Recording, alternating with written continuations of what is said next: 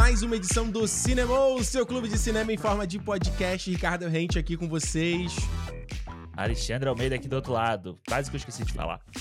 Quase que você esqueceu, você ainda não se acostumou com o novo esquema, né? Pois é, essa é a nossa nova introdução aqui. Papum. Eu já eu fiquei meio perdido, tava daquela coisa. Eu, eu usava esse tempo pra ajeitar o meu fone aqui bonitinho, mas agora já ajeitei, agora já peguei. O que, que a gente vai falar essa semana no cinema? Você tá ligado o que a gente vai falar, pelo menos? Deixa eu ver, deixa eu pensar. Ah, tô. Hum... Ah, deixa eu olhar o calendário. Eu, nosso calendário está muito frutífero já, já tem muitas coisas no nosso calendário. Já até março já tá fechado nessa agenda. Pois é, mas hoje vamos falar, né, do pai. O pai está de volta ao cinema e hoje é um cinema especial pra gente falar sobre o Spielberg, né, um pouco sobre a carreira dele e os Fablemans, né, aí que o filme que é uma autobiográfico do, do pai. Exatamente. Tá estreando no Brasil aí, né? Então a oportunidade Isso. da galera assistir esse fil filmaço aí, que ele foi indicado, não foi indicado, né? Ao Oscar? Foi. Não, foi? Foi, foi, é verdade. Nossa, tô perdido. Aliás, isso aqui dá uma boa pista, porque a gente tem que falar, antes de falar do Spielberg, a gente tem que falar dos indicados ao Oscar de 2022. Vamos comentar todos os detalhes aqui no nosso papinho. Pô. Lembrando que o Cinema só tá no ar porque a gente tem os fansócios que ajudam, apoiam o nosso projeto lá no Catarse. Então, se você quiser virar um fansócio, é só ir lá no clube.cinemopodcast.com. Inclusive, a gente tá começando a publicar conteúdo direto lá, exclusivo pra galera. Tem um textinho meu com uma dica de filme aí da Karen Gillan com o Aaron Paul. Filme muito maluco, mas muito interessante. Vai ver qual é lá, tem um textinho falando um pouco sobre o filme lá no nosso Catarse, se você quiser ver. O link tá na descrição desse podcast, beleza? Alexandre. Hum. Vamos abrir aqui, ó. Página do Oscar. Será que a gente segue a ordem deles aqui? A gente dá os nossos pitacos? Segue acho, a ordem do. Acho que é melhor, porque senão a gente vai ficar indo e voltando, vai acabar pulando algum. Vai ficar na maluquice. Olha só. É. Melhor ator principal, né, no filme aí. Melhor ator de drama. Austin Butler pelo Elvis indicado. Colin Farrell pelos Banshees de Inisherin. Brendan Fraser pela Baleia. Paul Mescal pelo After Sun. E o Bill Nye pelo Living, que ainda não estreou no Brasil. Acho que aqui no Canadá também não estreou. É, uma amiga minha assistiu esse filme no Festival do Rio. E hum. ela falou que é muito bom, que o Bill Nye é ele mesmo? arrebenta, assim. Ah. Bill Nye e o Dave Jones aí, no, do, do, da franquia Piratas do Caribe. Isso, ou, ou o cara lá do Simplesmente Amor, lá, o, o roqueiro velho. O roqueiro. Ou o Cornelius Fudge de Harry Potter. Cornelius é, Fudge é ele? É ele mesmo. Não, é Cornelius é, o nome dele? Acho que é o nome dele. Isso, Olha só, é. e, bom, acho que a indicação aqui, a lista aqui dos indicados, meio que acho que a única surpresa seria o Paul Mescal pelo After Sun, né? Foi o único. Todos os outros nomes aí já estavam ventilando, né? É, eu acho que ele é o único, assim, acho que ele pega aí a vaga do. que seria do. sei lá. Eu nem, nem lembro quem foi indicado nos outros prêmios direito, mas, tipo, acho que é uma vaga que tava meio aberta, porque a briga. Eu acho que a briga é entre os três principais, né? Acho que é entre o Austin Butler, o Colin Farrell e o Brandon Fraser, né? Exato. Pra mim, Brandon Fraser na cabeça, embora se o Austin Butler levar. Na verdade, se o Austin Butler levar, também fico feliz. Se o Colin Farrell levar, também fico feliz. Mas pra mim, Brandon Fraser na cabeça, né? É. Acho, é, podia, se o Colin Farrell levasse, podia ser pelo ano de 2022 dele, né? Que a gente já Porra. falou aqui. Mas eu acho que, cara, eu acho que vai ficar entre o Brandon Fraser e o, e o Butler. Dependendo de quem é. o segue premiar aí nos próximos dias, acho que a gente vai ter uma meio que uma decisão aí. É, o SEG é a premiação dos atores, né? Da, Isso. da, eu ia falar da guilda, não, da Associação dos, dos Atores, né? Isso. Olha só, melhor ator coadjuvante. A gente tem o Brandon Gleeson também pelos os Banshees de Nichirin. A gente tem o Brian Tyree Henry pelo é Causeway. Como é que é o nome desse Causeway em português? Eu já esqueci. O nome, de, o nome dele é diferente, É né? tipo uma coisa... É o é filme um... da Apple TV Plus, que é de Jennifer Lawrence. Isso. Eu vou procurar aqui. Aí falo. a gente tem o Judy Hirsch pelos Fablemans. Judy Hirsch, ele faz o quê? Ele faz o garoto? Os, não, é, o, é o tio. O tio que aparece lá. Isso, aquele tio Marcoroa, né? Isso, aquele Muito coroa. bom. Muito bom. Tem o Barry Keegan, né? O nosso coringa novo aí do cinema, pelos Banshees de Nichiren também. E o Kerry Kwan pelo Tudo em Todo Lugar ao mesmo tempo. Alexandre, também todos aqui maravilhosos. Eu acho, inclusive, você falou do Judd Hirsch, e realmente a cena dele, ele tá em uma cena, se não tô enganado, né? Do Fablemans, e é. é uma cena porrada. Barry Keegan também pouquíssimo no filme dos Banshees, mas também super marcante, a gente já comentou aqui nos melhores do ano. Para mim, Kerry Kwan como o né, tudo ao mesmo tempo, tudo em todo lugar ao mesmo tempo. É, acho que esse é, é, a barbada. Eu acho que vai ser barbada esse aí. Acho que ele vai levar e vai ser muito legal ver ele vencendo esse Oscar aí. E o, e o Brian Terry Henry foi uma, foi uma surpresa, né? Que é, pois o, é. O filme chama Na verdade, Passagem. ninguém falou, desse, ninguém falou desse filme. Eu vi ninguém falando desse filme. É, é. Estreou no Apple TV Plus e, e foi isso. É, a gente viu a, a, Jennifer Lawrence, ela participou lá daquele, do Round Table, né, do, do Hollywood Reporter é. lá, mas é só isso mesmo. E foi uma surpresa, acho que foi uma surpresa até para ele, assim, tá, tá indicado no negócio. Tava vendo, eu não sei se foi um tweet dele ou se foi um vídeo ele falando, ele ficou, que ele ficou realmente é, é espantado, assim, não espantado, mas tipo surpreso, né, de ter sido indicado. E ele pega a vaga que seria do Paul Dano, né? Que o Paul Dano Pois vinha é. sendo indicado nessa categoria aqui para todas as coisas. E aí você imagina, né? A galera que falou mal, que não teve The Batman no, no Oscar, ia ter Colin Farrell, Paul Dano e o Barry Keegan, todo mundo junto, ó. Porra! The Batman e o, esquece.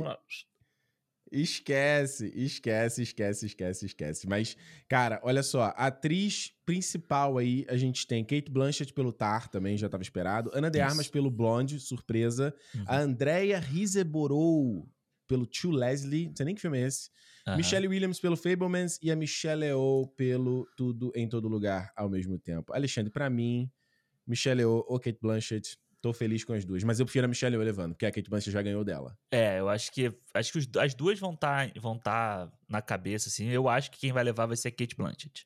Eu tu acho. acha? Pô, que isso? Tu acha que eles vão querer dar pra Michelle Yeoh? É, Pela, eu- pela- pelo conjunto da obra? Tu acha que não?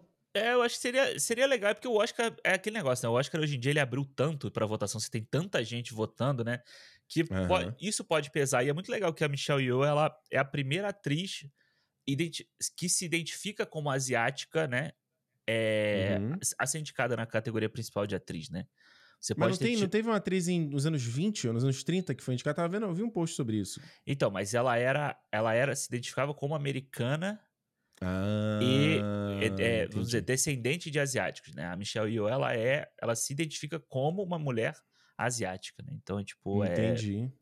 E, Interessante. a- e é muito doido que a Andrea Riseborough, sei lá como é que fala esse nome Uhum. aqui, ela foi muito doido. No dia anterior, eu vi um monte de gente falando assim, não, porque pode ser uma surpresa, pode muita gente falando isso desse filme, pode ser uma surpresa, e ela pintou aí do nada com esse filme, inclusive tem no Apple TV pra, pra alugar, pra quem quiser já, ou seja, esse filme já passou É. no ano e ninguém viu, assim. Pois é, ele passou total, inspirado em eventos reais, no pessoal no oeste do Texas, mamãe solteira, ganha na loteria. Ah, ok. Ok. É. Esqueci, mas peraí, essa, essa mulher eu já vi ela em alguma parada, eu vi uma, em alguma série. Sim, ela, Ela fez... tá no Birdman. Isso. Acho que era do Birdman que eu lembro dela. Ela tá no Amsterdã. É isso. É. É, era, deve ser do Birdman que eu conheço ela. Achei que eu conheci ela de outro lugar. Eu já vi essa mulher em outro lugar. Mas eu acho que ela já Eu fez lembro dela no série. Birdman. Eu lembro dela no Birdman. Eu gosto, ela tem uma cena dela no camarim. Ela, ela, ela tá morena no filme, assim. Ela, eu gosto dela. Ah, pô. É. Eu gosto dela. Mas aí, pô, legal, você é indicada, né? É. Então, pra tu, Kate Blanchett, pra mim, É. Michelle eu. Isso. Beleza. Atriz coadjuvante, ó. Angela Bassett por Pantera Negra, Wakanda pra sempre. Que surpresa. A Hong Chao pela Baleia, outra surpresa. Carrie Condon pelos Banshees de Nichiren. Olha aí, atriz de Better Call Saul aí, que Olha o aí. Alexandre não dá chance de ver, tá aí. Jamie Lee Curtis, outra surpresa pelo Tudo em Todo Lugar ao mesmo tempo. E a Stephanie Shu pelo Tudo em Todo Lugar ao mesmo tempo. Alexandre, olha, Ah. quem levar, eu tô feliz. Qualquer É. uma que levar, eu tô feliz. É, é uma categoria muito boa. assim. Eu acho que tirando a Jamie Lee Curtis, eu acho que a Jamie Lee Curtis não tem um papel pra ser indicada ao prêmio, assim. Mas eu, go- eu É, gosto Mas eu acho que é um dela. pouco conjunto da obra, não acha É. não? É um pouco conjunto da obra, pô. Eu gosto muito dela, assim, como a, a Jamie Lee Curtis, a figura dela, né? É uma, ela, pô, ela, ela tá sempre aí falando de causas importantes. Ela tá em, em. Hollywood há um tempão também, sabe? Então, tipo, é legal ver ela num. Vai ser legal ver ela no Oscar, assim, sabe? Num prêmio. E eu acho que todo mundo aí tá bem, mano. Eu, mas eu É? acho que vai ser o primeiro Oscar de, de atuação da Marvel, tá? Eu acho. Eu tenho. Cê- Pô, é, é, é, né? Meio que, meio, que, meio que tudo tá conspirando pra rolar isso, né?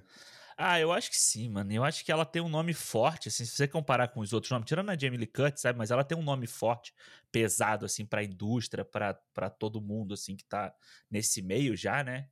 Aí eu acho que vai, É. a Angela Bassett vai levar, mano. E ela tá levando tudo, né, praticamente. Deixa eu só ajeitar minha Rapaz, isso vai ser brabo, hein? Vai ser ter brabo, hein? Vai ser brabo. Olha só, filme de animação, rapidinho, hein? Pinóquio do Del Toro, tem o Marcel Deschel with Shoes On, não, eu não sei como é que é em português esse nome, mas é o da A24 também, Isso. animação. Tem o Gato de Botas, olha ele, gente, Gato de Botas Gato de Botas. indicado. The Sea Beast, sabe o que é? Que animação é essa? Você é o, é o Fera do Mar da Netflix, né? Ah, da Netflix. Mano, esses É. filmes entram nos streams, a gente não sabe onde é que tá, cara. Mas esse A Fera do Mar já estreou há muito tempo. E as pessoas falaram na época que ele estreou, sabe? Tipo, mas é porque É? ninguém levou muito a sério que ele era tão bom. Mas as- eu vi, eu vi a Imaginago falando desse filme, eu vi um monte de gente falando É? dele. Assim. Ah, Caraca, eu não vi ninguém falando desse negócio. dizem que é cara. bem Mas enfim, legal. É, e também o Red cresceu uma fera, meu favorito, meu querido. Mas eu acho que esse Oscar é do Pinóquio, não tem, não tem dúvida, né, Alexandre? É, eu acho que sim. Acho que esse aí o Del Toro vai levar fácil. E é a primeira indicação desse estúdio, né? Desse estúdio de stop hum. motion aí vai ser a primeira e vai, já vai levar, né? Já vai levar, vai ser foda. Filme muito importante. Agora, cinematografia, uma área que eu gosto pra caramba, hein? A gente tem aqui. Como essa é que é o nome desse que filme? me deixou mais puto na vida. Ah, é? Vamos falar, vamos falar, peraí. Primeiro, qual é o nome desse filme? É, desse, é tudo, tudo, tudo. tudo, tudo é, de nada novo, de novo no front. Nada de novo no front da Netflix, filme alemão. É, Bardo. indicado. Elvis. Empire of Light, não, Império da Luz. E Isso. o Tar indicado como cinematografia. Alexandre. Fala. Você sabe que você tá puto. Ah, cara, mas, é, mas não eu tô só puto por causa do bardo, tá? O bardo também, é. assim. Mas eu acho que você pega uma categoria dessa, você tem bardo, você tem o Império, Império da Luz aí, que aparentemente vai entrar em breve já no Disney Plus aqui, no Star no Brasil. Filme Muito do bom. do Sam Raimi com o Roger Dickens fazendo Sam a... Sam Raimi não, Sam Mendes.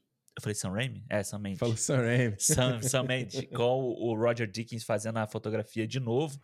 Mano, eu uhum. acho que é puta indicação de filme óbvio, sabe? Uns filmes óbvios de indicação. Que você sabe, porra, o Roger Dickens tá fazendo o mesmo contra-luz, a mesma coisa de sempre.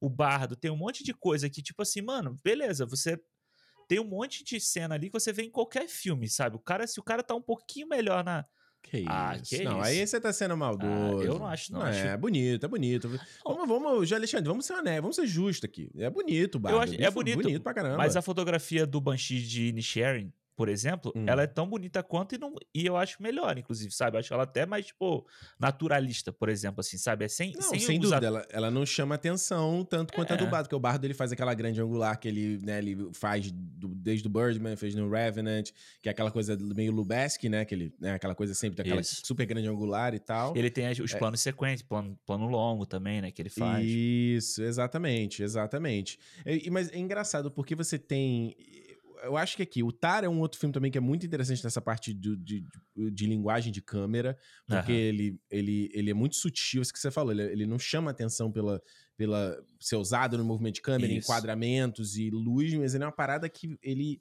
por mais que ele não chame atenção, você vê que é muito consistente, né? Pra criar uma atmosfera muito única é. no filme como um todo, né? Ele, ele para mim, se destaca aqui nessa, nessa onda e tal. Agora, o Nada de Novo no Front, eu não vi, você viu, né? Eu vi. Cara, é muito bonito. É, assim, é uma fotografia de filme de guerra, sabe? Mas ele, é, ela é muito bonita e ela, ele tem uns planos longos também muito maneiros nesse filme sabe? Uhum. Do cara, tipo, meio que meio que o que o Sam Mendes faz no, no 1917 lá também. Essa coisa de você uhum. anda na trincheira, aí você entra, você volta, você sai, passa o tanque, não sei o que. Ele, ele tem uns, umas coisas bem legais, assim. E eu acho que é, uhum. ele tem uma fotografia, uma coisa de luz também, sombra e tal ali, que é, que é bem bonito. E o Elvis, eu acho, cara, dessa lista aí, se eu tivesse que escolher um, eu escolheria o Elvis. É, pois é, o do Elvis, ele tá aqui de repente por quê? Porque ele consegue simular bem aquela, as filmagens clássicas do Elvis? Será que é por causa disso?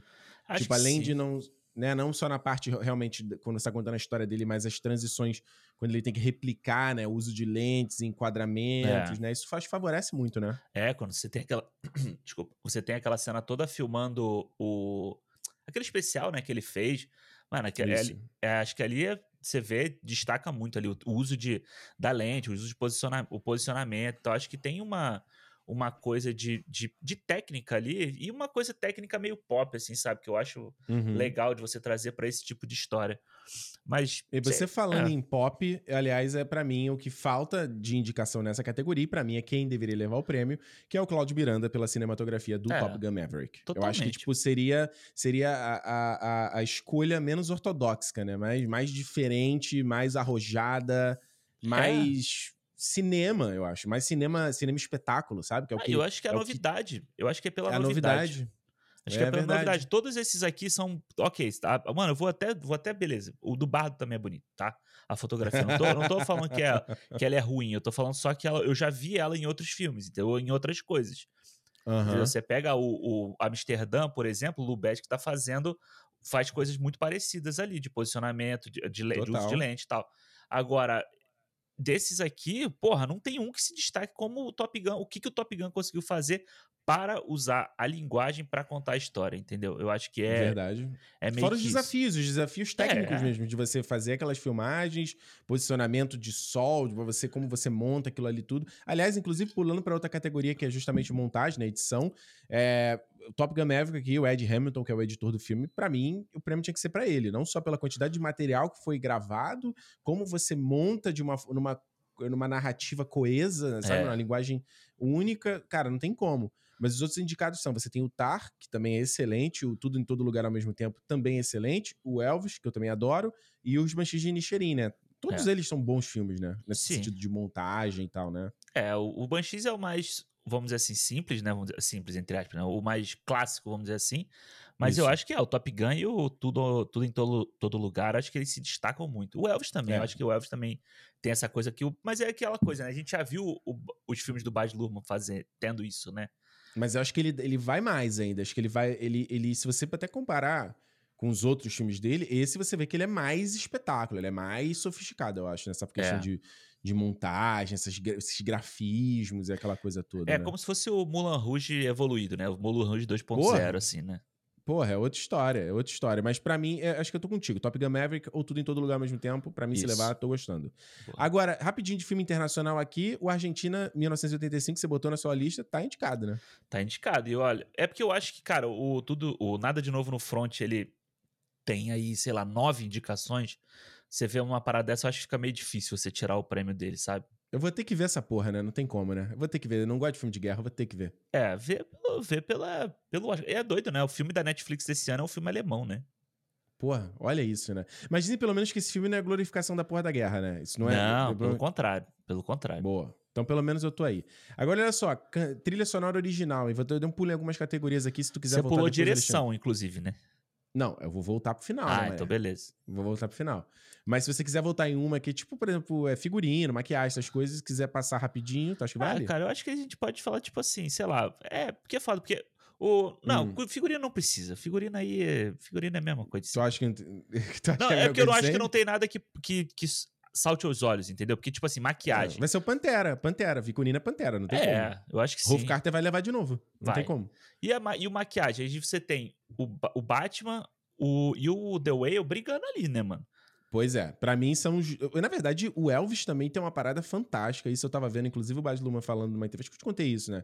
Ele falando da coisa de- da relação do cabelo, do como replicar o cabelo e como Ah, você sim. manter uma continuidade durante o show, né? Durante a filmagem do show, em vários takes diferentes. Como você ma- manter a continuidade do suor, a Legal. continuidade do cabelo bagunçado. Isso é o trabalho dos caras também, sabe? Isso Maneiro. pare- parece que é fácil, mas deve ser um, inferno. Imagina É. você manter um controle dessa porra. Principalmente essas coisas de cabelo que nem o dele, de tupete, deve cair, sobe, cai, desce, Porra. ajeita, não sei o que. É, Total. Pra, pra mim, mano, eu acho que assim, o Baleia realmente, o que, que eles fazem ali com o Brandon Fraser é absurdo. é absurdo. Mas o Batman também, porra, a maquiagem ali do pinguim é fenomenal, né? Aquilo É ali é fodida, fora né? de série. É, é uma categoria é- bem forte, assim. É uma É. categoria muito boa. Agora vamos lá, a trilha sonora original, que é, que é o que eu gosto. né? A gente tem então Nada de Novo no Front, tem o Babilônia, aí do Chazelle de novo, Justin Hurwitz aí fazendo trilha com ele no filme. Que né? é boa fez a os trilha, outros do- Mano, é, mas eu teria que ouvir de novo pra ela me dar aquele estalo na cabeça, entendeu? Se Aham. você me falar agora aí, fa- dá um, canta aí a música, eu não vou Canta o tema aí. sei lá, não vou saber fazer. Ó, Banshees de Inisherin, mano, eu não consigo nem, nem pensar qual foi a música do filme, Aham, é não bonita. consigo. É bonita. Eu, não, eu acho bonita. Tudo em todo lugar ao mesmo tempo, Son Lux, olha o nome da pessoa, É. Son Lux, Son foda. Lux. E o Fablemans John Williams indicado mais uma vez, ficando aí a pessoa viva mais indicada Caralho. no Oscar. O cara é foda O demais. cara né? é foda. É, mano, eu acho que deve ser. O Babilônia deve levar isso aí, mano. Ou. Tu acha que o Babilônia, tu acha que o, o- o Williams não leva? John Williams não leva? É, não sei, porque, tipo assim, o último. Podia ser se fosse o último filme dele, eu cravava que ele ia levar. É, né? Mas ele já Mas- falou que ele já falou que não vai se aposentar, né? É, o ano que vem o, o Indiana Jones já é dele de novo, sabe? Ano que vem não, esse ano, bonitão. Esse ano, né? tô, tô, tô no passado ainda. Cara tá no final de janeiro, tá falando de 2022 ainda. Eu acho que nessa categoria que não tem nada que chama muita atenção, assim, de você falar, ô, porra, trilha, caraca e tal. É. Eu acho que, mano, Pantera podia estar indicada aqui, hein? Pô, Podia. Eu acho a trilha do Pantera muito boa, cara. Pô, A, pô, a trilha do Batman, pra mim, é o, é o maior crime desse, dessa categoria Porra. aqui, mano. Podia. Trilha do Batman podia estar aqui, né? Fácil. dan, dan, dan. Eu tenho ouvido Pô, muito ela pra, pra poder escrever, e aí eu uso ela pra, tipo, me concentrar. Eu não gosto de escutar música com, com letra, sabe? E, uhum. porra, ela é muito foda, mano. Aque- O tema que toca no final, na hora que ele e a mulher gato estão andando de moto. Porra, Foi alguma coisa. é exato. Alguma- Mano, essa música é, É. muito foda. Ó, você que tá ouvindo trilha sonora de- escrevendo aí, eu já vou te dar. eu vou falar de novo que você não vai nas minhas dicas. Ouve a trilha do Tales of the Jedi, que é boa pra caralho. Ah, é, Kevin você Kiner. falou. Boa, peguei a trilha. Eu adorei no episódio, na série, dei aqui ouvi. É boa, boa. Boa. Depois, no- depois ouve aí também. Ó, canção original, hein? A gente tem Applause. De onde é esse filme? Tell, Tell It Like a Woman? Que filme é esse, gente? Tell. It Like, like a Woman? Não, não faço ideia de que filme é esse. Deixa eu falar? Nunca ouvi falar. Não sei nem que filme Não é. faço ideia de que filme é esse. Filme não deve chegar nem no Brasil. É. A gente tem Hold My Hand, do Top Gun Maverick. Tem Lift Me Up, do... É, do Pantera Negra a é, Wakanda pra Sempre. A gente tem o Nato Nato do RRR e também tem o This Is a Life do Tudo em Todo Lugar ao mesmo tempo. Por mais que eu ame tudo em todo lugar mesmo eu preciso rever tudo em todo lugar ao mesmo tempo, sabe? Porque eu porque tanta coisa tem naquele filme que eu não absorvi Aham. tudo, por exemplo. Eu não consigo lembrar dessa, da música desse É, eu filme. também não lembro. Quando eu vi indicado, eu falei assim, porra, que música é essa, mano? É, mano, olha, eu.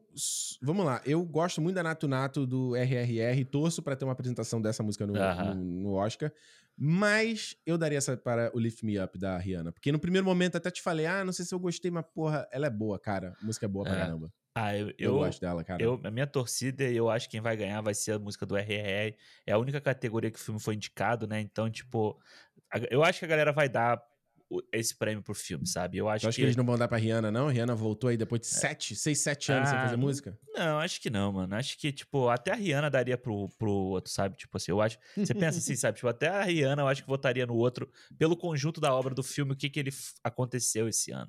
Mas, porra, Aham. eles perderam a oportunidade de ter no Oscar a Taylor Swift, a Lady Gaga e a Rihanna, mano. Cara, porque, qual foi a música que a Taylor Swift foi do Amsterdã? Não, é daquele Crawl Dead, não sei o que, sabe? Aquele filme. Ah, When, When the Crawdad Sings. Eu não sei nem Isso. como é que sai esse, como é que sai em português. É baseado no livro esse filme. É, e tem a Ela música fez dela. música? Fez. Caraca, ia ser um VMA, basicamente, no Pois Oscar. é, mano. Mas, porra, pelo, pela indicação na audiência, era ser o top de, de tudo, assim, né? Não tem como. Olha só, roteiro. Roteiro original primeiro, hein? A gente tem Banshees de Nichirin, Tudo em Todo Lugar ao mesmo tempo, Fableman, Star e o Triângulo da Tristeza, pra mim, Tudo em Todo Lugar ao mesmo tempo. Não tem nem o que dizer. O roteiro mais original, sei lá, quanto tempo que eu já vi. Tem É, como. eu acho que tá. Eu, eu ficaria entre ele e o Banshees. Pra mim, o Banshees é o melhor roteiro do ano passado. Foi o que eu. Eu até falei isso aqui no nosso programa de Uhum. melhores do ano. Que eu acho Bom do texto. caralho, assim. E eu, eu acho. É, assim- é porque é foda, porque, tipo, o, o, o Tudo ao mesmo tempo, ele, tá, ele vem numa atacada de 11 prêmios, sabe? 11 indicações. E ele tá numa, ele tá numa crescente com esses prêmios que ele vem ganhando, né? Então, tipo. É. Mas eu, eu. Mano, de verdade, qualquer um dessa categoria que venceu, eu tô de boa. Tá de sabe? boa, tá feliz. É, pô, o Triângulo da Tristeza eu acho legal. O Talho eu acho bom pra caralho do texto. também. Fablemans também, se você parar pra pensar, Fablemans, a gente vai falar mais aqui. O roteiro do Fablemans é muito interessante de como ele, como ele, como ele seleciona um fragmento da, da, da vida do Spielberg e pra como ele juntar. amarra tudo, É, né? é. Parece, Ele parece que é aquela coisa que você olha assim no primeiro momento e ah, ah, é um filminho tranquilo, tradicional, clássico. Mas, pô, imagina É, parar pra escrever isso. É, você vê que o, o texto é tão bom que, a, que o cara lá, tá, o Judy Hurt, tá. É Judy, Judy Hurt, né? Ele tá Isso. indicado por causa disso, mano. Porque aquela cena é do cena. cacete, entendeu? O que, ele, o que ele fala pro garoto ali, entendeu? Pois é. Agora, roteiro. Roteiro, ele, ele chama de roteiro adaptado, né? A Isso. gente tem Ryan Johnson com o seu Glass Onion. Pai Ryan Johnson indicado pela segunda vez pelos É. seus filmes de Knives Out. E eles consideram adaptado porque ele é, ele é a sequência do filme anterior, né? Então ele não seria Isso. original, não é? Qualquer sequência sempre entra como roteiro adaptado. Olha, aí, então nada de novo no front também indicado. Tem o Living, que a gente falou que é o do, do Bill Nye aí, que vai Isso. sair. Top Gun Maverick, Top Gun Maverick indicado de melhor roteiro. E tem esse Women Talking, que também não estreou ainda aqui, nem no Brasil. Aqui estreou semana que- passada. Estreou no Brasil já? Não, não. No, no Canadá estreou semana passada. Estreou? Eu não sei nem o nome, eu não sei o nome desse filme nem em português. Qual desse aí, Alexandre? Fala aí pra nós. Cara, desses aí. Ah, eu- olha, o Women Talking ele tem muita chance de ganhar esse prêmio aí. Porque ele. Eu, uma professora minha falou que é muito bom esse filme. E É, ele. Pro- Sarah- pro- produzido pela Frances McDormand aí. é, eu acho que esse filme é produzido pela Plan B também, não é? Se eu não me engano. Ah, é? Do Brad é. Pitt? É. Olha aí. E eu Uhum. acho que pode ser, mano. Esse filme aí pode levar esse. esse porque tá bem dividido, né? Você vê aí. Ou o Living. Eu acho que vai ficar entre os filmes que ninguém viu, assim. Vai ser o Women Talking ou o Living. Efeitos especiais, Alexandre. Nada de novo no front. Temos Avatar, O Caminho da Água, Batman, Pantera Negra, Wakanda pra sempre. Olha isso. Top Gun, Maverick. Alexandre, porra, quem não der pra Avatar tá é, de não, sacanagem. esse aí É- não, é- tem, não, tem, não tem discussão. Esse aí- Aliás, eu quero até trazer rapidinho, assistir o filme HFR, moleque. Tá aguardando o Alexandre off aqui. Foi absurdo. Foi uma experiência. Ele, ele, eu falei pra Alexandre, se eu tivesse visto o filme nesse frame rate mais alto, eu Aham. teria, teria quatro estrelas pelo menos aqui no Tinha cinema. Foi uma experiência.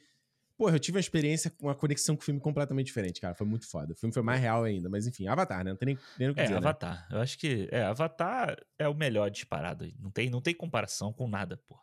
Não tem. Som, a gente tem Nada de Novo no Front, que de novo... Olha como esse cara tá indicado em tudo, né? É. Avatar, O Caminho da Água, Batman, Elvis e Top Gun Maverick, né? Mano, eu acho que assim...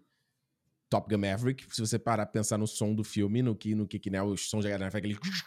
É. Porra, é absurdo aquilo ali. É absurdo aquilo ali. Mas, mano, lembrando, lembrando do, do famigerado Bohemian Rhapsody, tem chance do Elvis levar esse filme aí. Não, não tô comparando um filme com o outro. Mas é porque essa coisa de você mixar música no. Eu Como eles juntaram as, as categorias, né? Você mixar a música com o que eles falam e a música entra e desce o tempo inteiro no Elvis.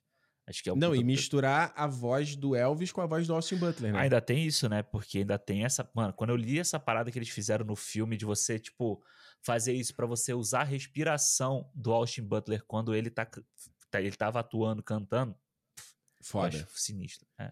Mas é, mas é absurdo. A The Batman é incrível também. O som do, do, do Batman é, eu acho fantástico. Batmóvel e do ligando. Avatar o caminho. É, não, porra, aquela história que é o Batmóvel. eu- Mano, é absurdo. E o Avatar o Caminho da Água também eu acho que, pô, é sensacional. Vai, principalmente você pensar que nada daquilo existe ali, né? Então você tem Exato. que, né, você vai gerar todos os sons e composição Isso. e tudo mais. Só realmente nada de novo no front que eu não vi, então não tem muito o que, É aquela dizer, coisa, né? é filme de guerra, né? Você pegar Pearl Harbor, você- Soldado Ryan, todos, todo filme de guerra sempre entra nessa categoria. Porque você tem muita coisa acontecendo. É tiro, explosão, é gente gritando, é uma porrada de coisa. Exato. Pra chegar no finalzinho aqui, ó, direção, a gente tem o Martin McDonald, é, indicado pelo é, Bashiji Nichirin. A gente tem os Daniels, né? O Daniel Kwan e o Daniel Schre Eu não sei, Schneider, eu não sei como é que fala o nome dele. Indicado pelo Tudo em Todo Lugar ao mesmo tempo. Steven Spielberg pelo Fablemans. A gente tem o Todd Field pelo Tar e também o Ruben Oslund pelo Triângulo da Tristeza. Pra mim, é os Daniels, Alexandre. Eu acho que o Spielberg, que ele fez aqui, tá incrível também. Mas eu daria pros Daniels, cara. Porque, É. mais uma vez, eu acho que não só a originalidade de botar no papel aquilo ali, isso daria o roteiro original, mas você juntar tantos elementos diferentes e todo, tantos temas diferentes de filme, todo, todo, sabe? E fazer isso casar e funcionar de forma orgânica. Mano, eu, eu não consigo imaginar isso como uma tarefa fácil, cara. É, um também. budget, sendo um filme barato como esse foi, pra mim é pra eles. Eu também acho que seria pra eles, mas eu acho que esse prêmio vai ser do Spielberg. E. Teu coração vai falar mais alto. Não, não, eu acho que, eu acho que esse, esse prêmio vai pro Spielberg primeiro. Porque o filme é muito bem Hum. dirigido, fa- isso é Claro. claro. E pela, pela questão do que representa pra ele, sabe? Tipo assim, a parada, Sim. sabe? Eu acho que. Seria uma celebração pelo, pela carreira, né? É, eu acho que sim. E aí eu o acho Spielberg, Spielberg de direção tem quantos Oscars? Ele tem o do Alicia de Schindler. Qual foi o outro que ele ganhou? Ele tem E- dois, não? que. E o do. O, o Resgate do Soldado Ryan, ele não ganhou também? Ou não? Tô viajando, né? Não, acho que. Peraí, deixa eu ver aqui. Porque ele tem Será dois. que o Spielberg só tem um Oscar? Porque aí, caraca, cara. É tipo, você, o, o cara com a carreira que ele tem, é realmente. Aí os Daniels ainda tem muita bagagem aí pra rolar e tal. Mas é, o é aquela Spielberg- coisa, né? Você vai saber quando é Hum. que. É, é aquela coisa, né? A gente sempre pensa assim, pô, será que ele vai ser indicado de novo? Eu acho que vai, né? Mas vai, se- essa pode ser a última vez, tá ligado? Essas coisas assim. Quem? O O Spielberg? Spielberg, sabe? Será? As pessoas pensarem uma coisa Foi isso mesmo, olha aqui, ó. O Spielberg ganhou pelo Lista Schindler e pelo Soldado Ryan. Isso. É, É porque no, no ano do Soldado Ryan, ele ganhou direção e filme foi outro filme. Olha aí, separadinho. Aliás, falando disso, melhor filme, vamos dar uma olhada aqui. A gente tem Nada de Novo no Front, temos Avatar O Caminho da Água, isso mesmo, filme indicado aí. Que, aliás, vale dizer, no dia da gravação aqui, Avatar passou, passou o Vingadores Guerra Infinita na bilheteria, né? Quinta maior bilheteria da história do cinema. Mano, o James Cameron no top 5, ele tem três, Três filmes. filmes. Caraca, quem diria? E lembra a gente falando, não sei se o Avatar vai ter aí, a galera vai ter interessado. Eu falei, eu fui rever o filme de novo e, cara, eu fui numa sessão de uma da tarde e a sala tinha bastante gente, a gente parecia estar vendo pela primeira vez, chorando muito- com o filme. Isso é muito doido, né? Mano, isso aí. Cara, Eu acho que Avatar ainda vai ser aquele filme que daqui uns. Daqui a alguns anos a gente vai ter uns estudos sobre ele, sabe?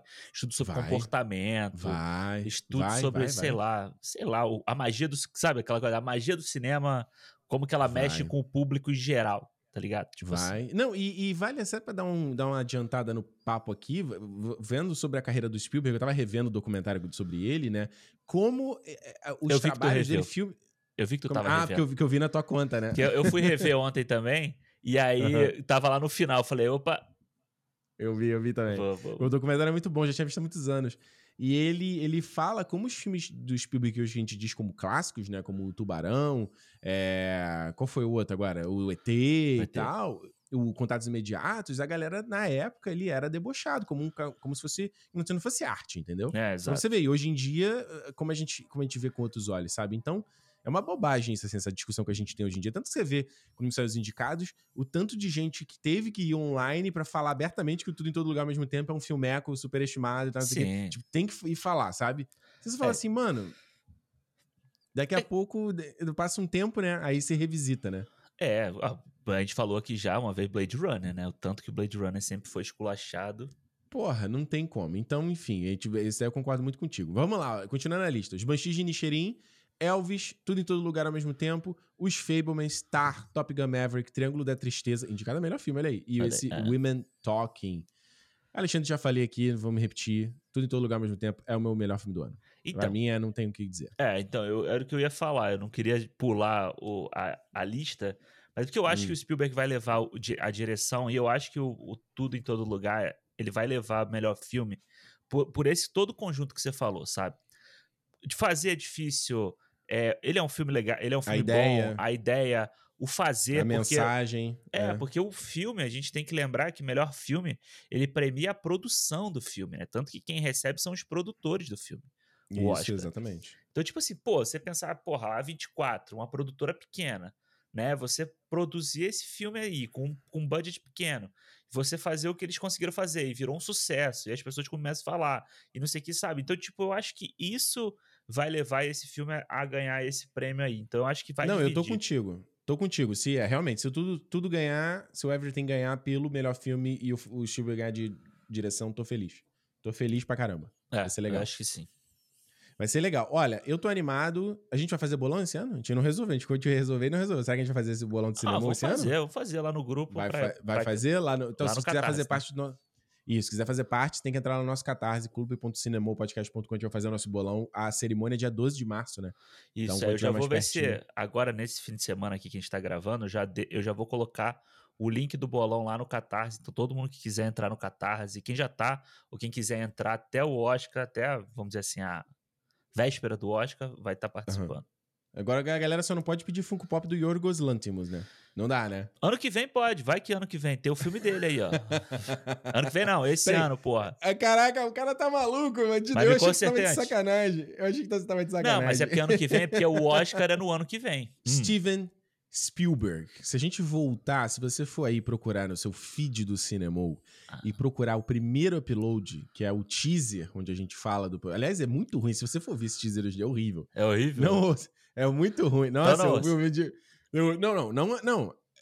Você ouve. Mas a gente não, porque é Ah. meio, dá meio cringe. Não sei se fala mais cringe hoje em dia. Sei. Mas é muito ruim, muito ruim, sem time, horrível.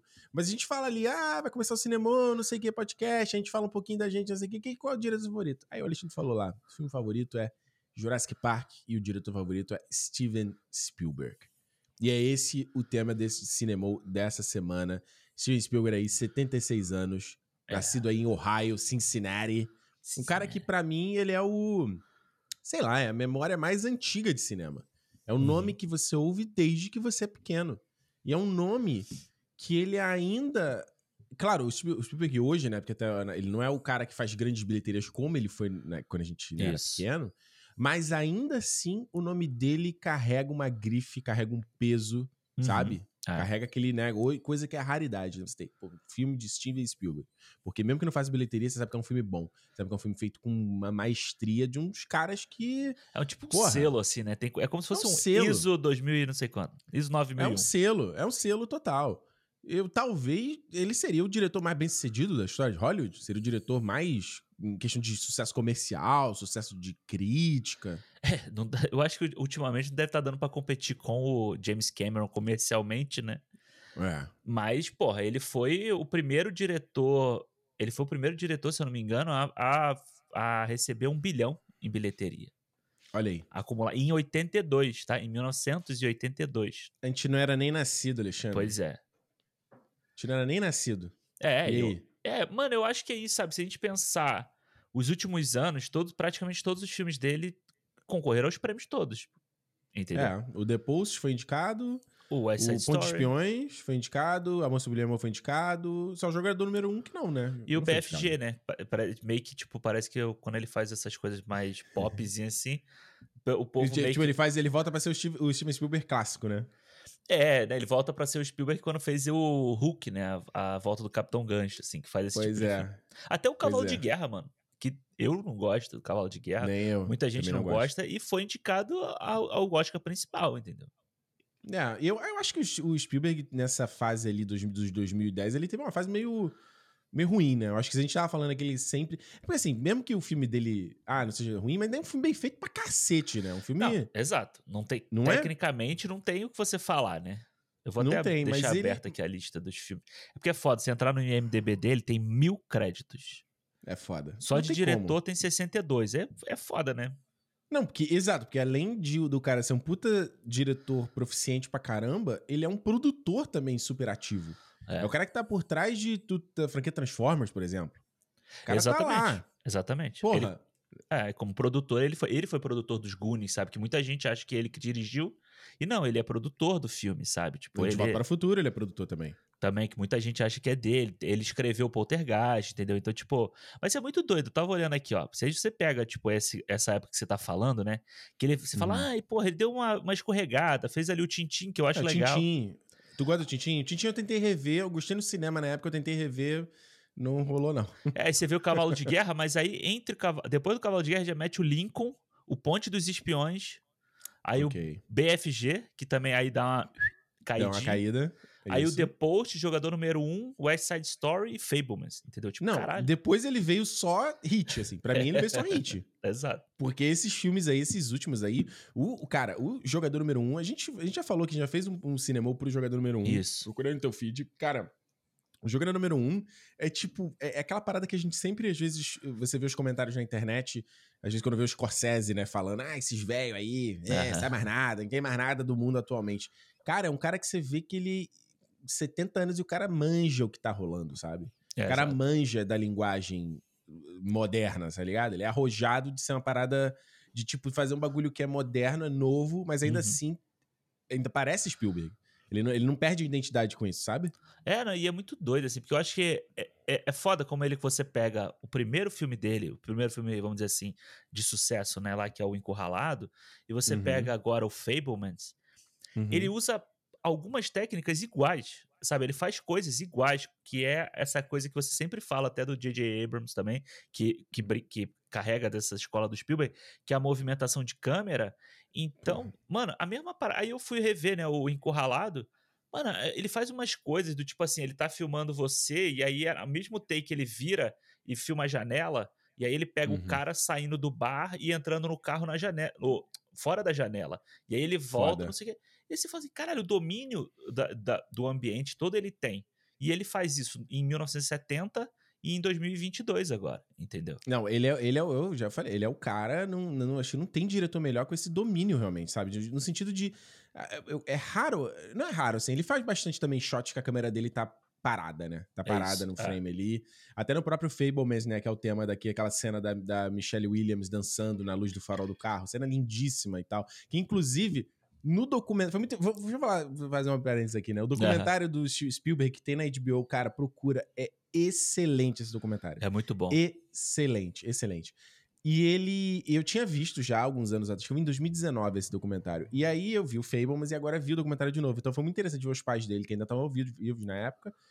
E, e, a mãe dele. Tem a cena da mãe dele com o mesmo cabelinho, com a mesma eh, camisola que ela tá, que tá Michelle Williams no filme, sabe? Mano, tem a, tem a cena da mãe dele pendurada na árvore, que é idêntica à do filme. É idêntico. E quando Sabe? ela conta a história do macaco que a gente vê no filme, é? no Fable? É, eu, eu tinha visto o documentário, acho que ano passado, ano retrasado, sei lá. Acho que foi quando a gente gravou o Tubarão, se eu não me engano. Uhum. Foi ano uhum. passado. Setembro, que, é. É, que eu, que eu assisti o documentário, que eu não tinha assistido ainda. Eu não lembrava. Quando eu vi o Fablemans, agora que eu revi o Fablemans e eu claro. vi o documentário, falei, caralho. E assim, o porra, tem várias coisas. A parada, o, o filme que ele fez de guerra lá quando ele era moleque é igual Foda. do filme. Eles recriam igual, igualzinho no filme, sabe? Foda. É, é, Foda. é muito. Esse, docu esse documentário é muito bom, mano. Ele vai desde o início da carreira dele até. Era o Ponte dos Espiões, na época que ele tava fazendo, né? Quando saiu o documentário. É. Então, eu tipo, não consegui é... terminar de ver, eu peguei no sono. Aí eu não consegui terminar de ver o documentário. É, ele é muito legal. Ficou faltando uma meia horinha. Ele é muito legal porque ele não deixa barato algumas coisas, sabe? Tipo, algumas críticas que ele sofreu, na época que ele fez uhum. o Munique, por exemplo, que ele sofreu uma. Um, um, sofreu muito pela, pelo, pelo discurso do filme, né?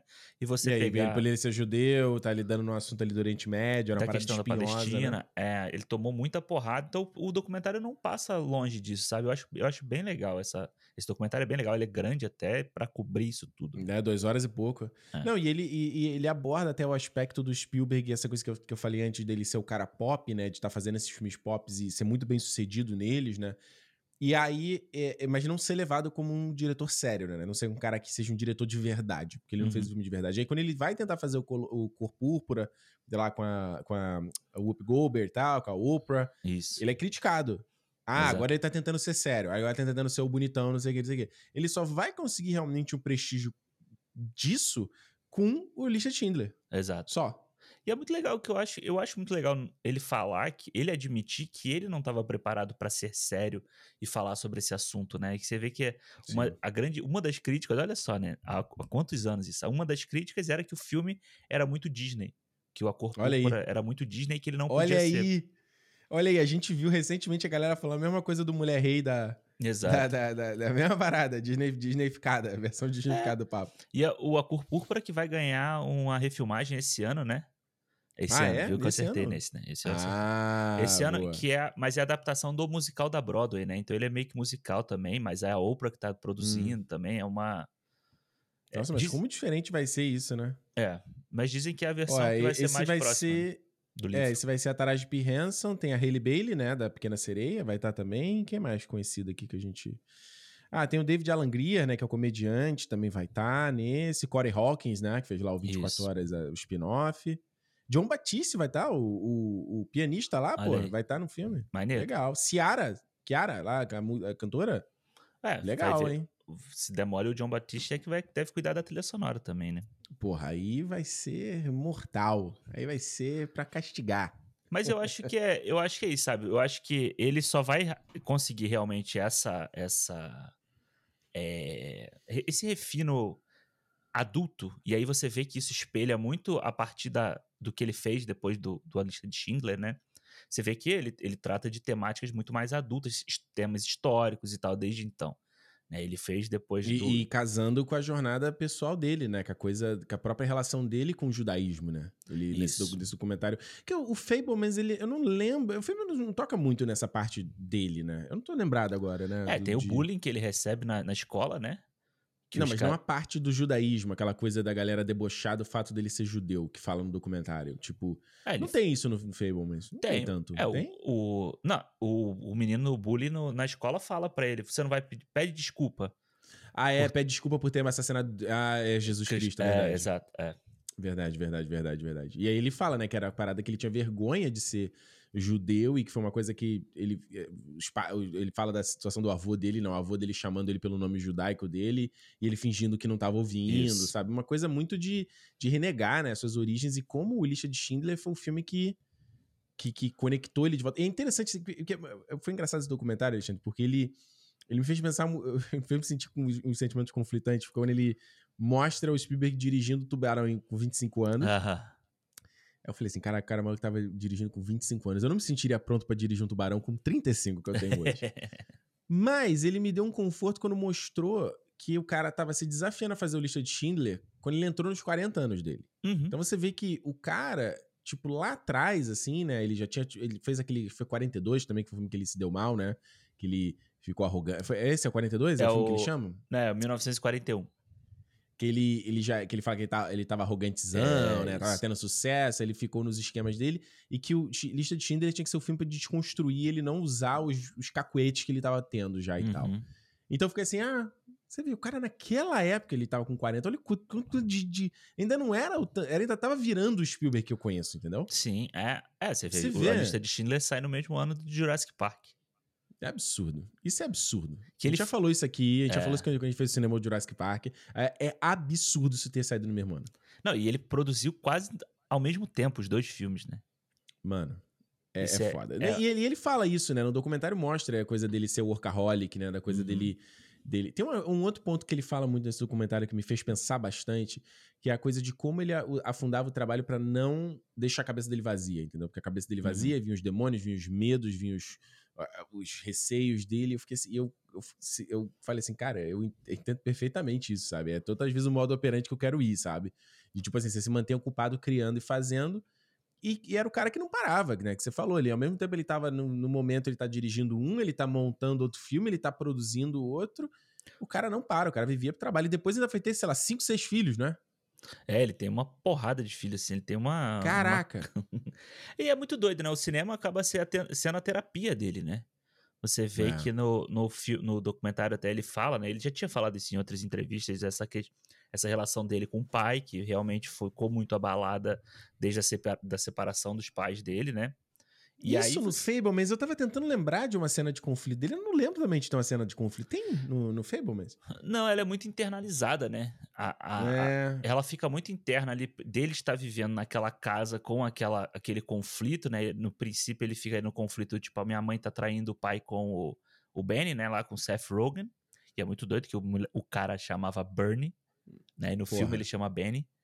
É foda. É, e aí, Aliás, a cena, a cena dele fazendo essa descoberta é, é incrível. é incrível. É incrível, é, incrível. Porque mostra, mostra o cinema como ferramenta de interpretação do mundo, sabe? É uma Uhum. ferramenta de, de, tipo assim, eu não entendo a vida, eu não entendo essa existência, e o cinema vira os olhos, sabe?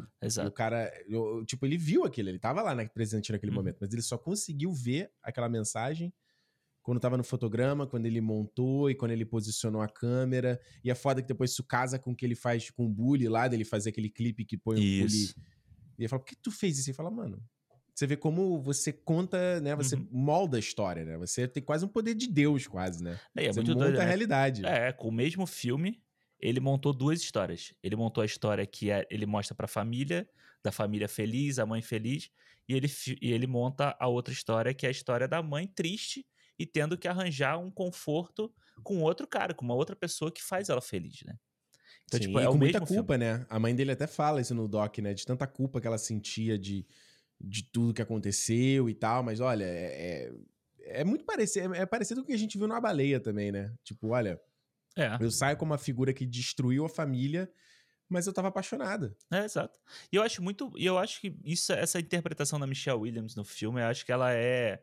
Assim, eu vi muita gente falando, ah, pô, mas ela tá muito. Né, acima do tom e tal. É. Mano, eu não acho acima do tom, sabe? Eu acho que a ela. mãe dele parece assim pelas imagens. É, ela é muito. Até com ela velhinha nesse documentário, ela é uma figura, Porra. assim, né? Figuraça. E aí você vê, tipo, eu não acho ela fora do tom, eu acho que ela é, uma- ela é representada como uma mulher que tá recebendo um monte de porrada o tempo inteiro, sabe? Que ela teve que abdicar da- do talento dela. A cena que o tio aparece, né? Que a gente falou aqui do Jodie Hurt, ele falando, eu acho que esse- ele tá explicando a mãe pra ele. Né? Ele, tá explicando, ele tá deixando claro que, olha só, se você não fizer o que você ama, sabe? Se você, como ele fala, a arte é o que vai te separar, é o seu coração tá na arte, você tem a sua família que você ama, mas o seu coração é a arte. Se você não, não pegar essa arte, você vai acabar igual a ela. Porque quando ela era criança, ele falava, ela podia ser, tipo, quem ela quisesse, tocar em qualquer teatro. E hoje ela não faz porque ela ficou pra cuidar da família e tal. Então ele joga essa esse peso nele que ele só vai entender depois.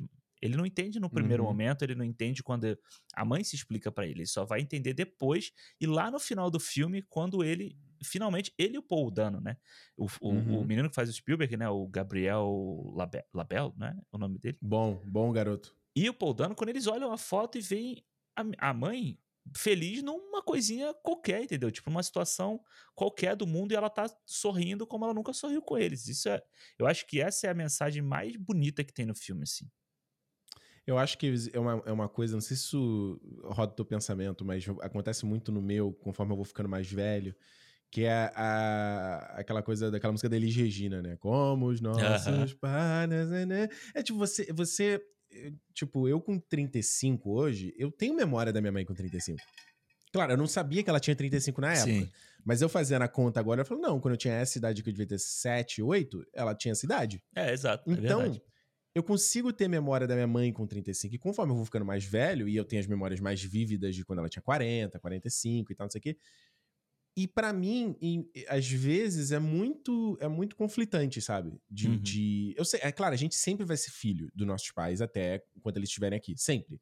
Né? Eu vi o Mark Maron, aquele comediante, ele falando assim, cara, eu tenho 50 e poucos anos, mas minha mãe às vezes fala uma coisa que ela me ferra o meu dia. Caraca, é, sabe? E é isso. Mas é aquela coisa de tipo, e principalmente agora eu ficando mais velho, adulto e tal, e tendo essa, essa- esse descola- descolamento né, nessa, então, nessa coisa de relação mãe e filho. Mas eu falo assim, cara, essa pessoa, ela é uma mulher também. Exato. Independente de ela ser minha mãe, Uhum. sabe? Ela é uma pessoa que nasceu, ela, foi, ela é filha de alguém, ela cresceu, ela. Sabe? Essa, essa, essa outra perspectiva de quem é essa pessoa que eu sempre vi como minha mãe, como essa fi- figura idealizada, essa figura idílica, que vai ter as respostas de tudo, que sabe tudo, sabe? E, aí ela já era isso tudo antes de você nascer, né? Não, na verdade ela não era. Na verdade ela era a minha percepção sempre foi disso, porque a minha minha, meu, meu- minha compreensão de mundo e de vida era muito limitada. Uhum. Mas conforme essa, essa compreensão vai ampliando com a minha eh, Sim. velhice, Aham. eu, a minha ótica em relação a ela também muda, porque ela não tinha todas as respostas quando, quando eu era pequeno. Ela não sabia de tudo, entendeu? Ela tinha medo, ela tinha inseguranças, sabe? Provavelmente quando. Será que quando. Eu nunca conversei isso com a minha mãe, não sei se algum dia eu vou ter coragem de conversar. Fala, mãe, quando você descobriu que você estava grávida, você planejou ficar grávida? Uhum. Você descobriu, como é que você se sentiu? Você ficou com medo? Você ficou feliz? Era o que você queria? Era seu sonho? Não era? Sabe? E quando. Eu, eu, eu acho que. Pelo menos é a minha interpretação do Fablemans, sabe? Uhum. Principalmente quando você vê o Spielberg falando isso no documentário. É essa descone... é, é, é, é o. é- se a gente fala daqueles filmes de Coming Out of Age, né? Aquele filme de Isso. emancipação. Esse, o Fablemans é um filme de emancipação, mas é desse cara hum, não tendo essa ferramenta chamada arte e cinema como muleta pra ele atingir isso, entendeu? É. Como a, a, a, a- a puberdade dele, digamos assim, sabe? É, e eu acho que ela, ela serve como libertação da própria mãe, né? No final Sim. das contas. Quando ela vê lá o. Libertação da culpa, de tipo assim, você não. Você pode ser uma mulher, entendeu? Você não precisa. Você não precisa ser minha mãe perfeita. Eu, ainda, eu vou continuar te amando como minha mãe. Pois é. E, e meu pai, eu vou continuar te amando como meu pai. Mesmo sabendo que você tá aqui destruído porque o teu casamento acabou, entendeu? É. E aqui ele fala isso, né? O próprio Paul- o personagem, o pai, né? Que é, o, que é interpretado pelo Paul Dano, ele fala isso, né? Eu vou sempre amar a sua mãe, como ou o que ela representou para nossa família e tal. Só que a gente, cada um, vai ter que seguir por um lado, porque para ela realmente ser feliz, ela precisa estar em Phoenix, né? Na outra cidade. E aí eu acho Isso. que, tipo, vale. Esse papo todo vale a recomendação para quem não assistiu, assistir o After Sun, o filme aí que foi desse ano, que quase chegou no Oscar, tem o Paul Não Mescal vi, no, não Os- vi. no Oscar. Porque ele meio que fala um pouco sobre isso também, sobre nossa percepção, sobre as, as nossos pais, as nossas memórias. Isso é, vale tirar um tempo, quem tiver no momento para assistir, não é, não é fácil, não é realmente não é fácil de ver, mas vale ver. né? Não, total. E é, é, é aquela parada, eu falo isso sempre, né? Vira, um, vira quase um clichê, assim, que eu sempre falo isso aqui no cinema, eu falo nos vídeos e tal. Da, como eu falei, não só da arte como compreensão do mundo, né? E a arte como compreensão do eu, né? Mas a arte como terapia, sabe? É. A arte como, como exorcização dos seus demônios, sabe? E ele, e ele, principalmente é legal você ver no documentário, ele fazendo a, a relação de todos os filmes da obra dele com um drama que ele tava sentindo no momento, sabe? É. Eu acho que essa parte, essa terapia, né, que ele usar o- a obra dele como terapia, Isso Uhum. vem desde. os- Você vê no, no ET, no, no primeiro no, no Contatos Imediatos, né? Contatos É. Imediatos. Esse eu é- queria ter, te- queria ter visto, mas, cara, tem tanto. Eu vi esse filme quando era criança, eu não lembro mais. Tanto que a cena que eles põem no documentário do pai chorando no jantar me pegou, cara. No documentário, tá? É, é, Eu é. fiquei, eita, que eu não lembro, eu lembro pouquíssimo desse filme. Eu vi quando era criança só. É, o Contatos Imediatos eu, eu revi há pouco tempo, né? É, ele tá em 4K no, no iTunes e tal. E, tipo, é, tá- Bonito, hein? Tá bem bonito. E, cara, é um filmaço, assim, sabe? Tipo, é um filmaço que você vê o cara discutindo a família do subúrbio, né? Subúrbio nos Estados Unidos, que é diferente do que a gente fala no Brasil, não é que do tom pejorativo, né? Que as pessoas falam de subúrbio no Brasil. Mas é porque no- nos Estados Unidos ou na América do Norte você tem o subúrbio onde as pessoas moram afastadas dos grandes centros, né? E dali ela vai trabalhar, ela vai para outros lugares, assim. Então você tem esses, esses bairros Isso. do subúrbio. Então é uma família que vive lá, tem a casa deles, e ela começa a, a se deteriorar, né? ela começa a quebrar por causa de um fator externo. Né? O pai começa a, a. A família vai se quebrar toda durante o filme por causa desse fator externo. Então, mano, aí você Uhum. vê a relação com o que aconteceu na vida dele. Sabe, a relação do garotinho no filme com o pai, de acusar o pai sem entender o lado do pai, entendeu? Ele, seu chorão, seu chorão, né? Então É. Que ele, ele, ele fala que é a cena que, que aconteceu com ele e com o pai dele. porra, né? E você De tanta tipo, raiva que ele de revolta que ele tava com o pai. E eu achei curioso ele não, não, ter, não tá isso no Fablemans, né? Não ter essa. Por isso que me chamou a atenção, porque. É o que eu falei, claro, eu não lembro de todos os detalhes do filme, né? Mas aí quando eu vi isso no documentário, eu falei, pô, mas caraca, eu lembro que no filme ele, ele tinha uma coisa muito de companheirismo com o pai no filme, sabe? E eu acho que a ideia dele talvez não seja nem remoer esse, essa dor É. passada, entendeu? Eu acho e mais, que tipo. É, eu acho que é muito mais. O Fablemans, ele parece muito mais uma carta pra mãe dele, né? De tipo. De saber, o, de entender o É. lado dela, do que querer discutir essa relação com o pai. Eu acho que ainda tem ali no. Porque ele já resolveu, ele já resolveu, É. então não precisa jogar lá, né? É meio foda, né? O cara ficou, tipo, 15 anos sem falar com o pai dele por um É, não motivo. tem nada disso no filme. É, por um, 15 anos, mano. é, por um motivo que né, o pai tentou esconder da família a, a, a questão pra não fazer mal para a mãe, né? E aí É. tomou, a, tomou a porrada em nome da, da mãe e teve essa relação abalada por eles ali. Acho que não tem no Foda. filme isso no filme. O filme tem o final, mais pro final, o momento em que eles revelam isso, né? E tem as filhas batendo muito nele.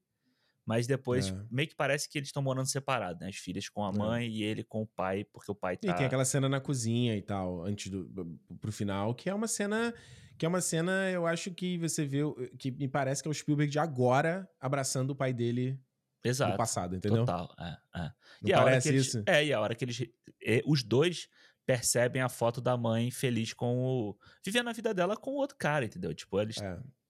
É, Porque o, o pai do Spielberg, inclusive, faleceu pouco antes da. quando eles estavam em pré-produção desse filme. Isso. é. O pai dele faleceu acho que com 101 anos, né? Então, é, eu vi uma entrevista com o Paul Dano que ele tava falando que ele, ele dava pra perceber isso no Spielberg. Enquanto Aham. ele conversava, enquanto ele falava sobre os temas do filme, e que ele sentiu a responsabilidade do papel, entendeu? De que, tipo, ele teria que trazer o, o máximo dele pra fazer jus, porque ele conseguia sentir na voz dele, no jeito dele falar, no jeito dele contar essa história, que era uma parada muito significativa pra ele, sabe? É, e que ele precisava disso, né? Eu acho que. E eu acho a atuação do Paul Dano ótima nesse filme, mano.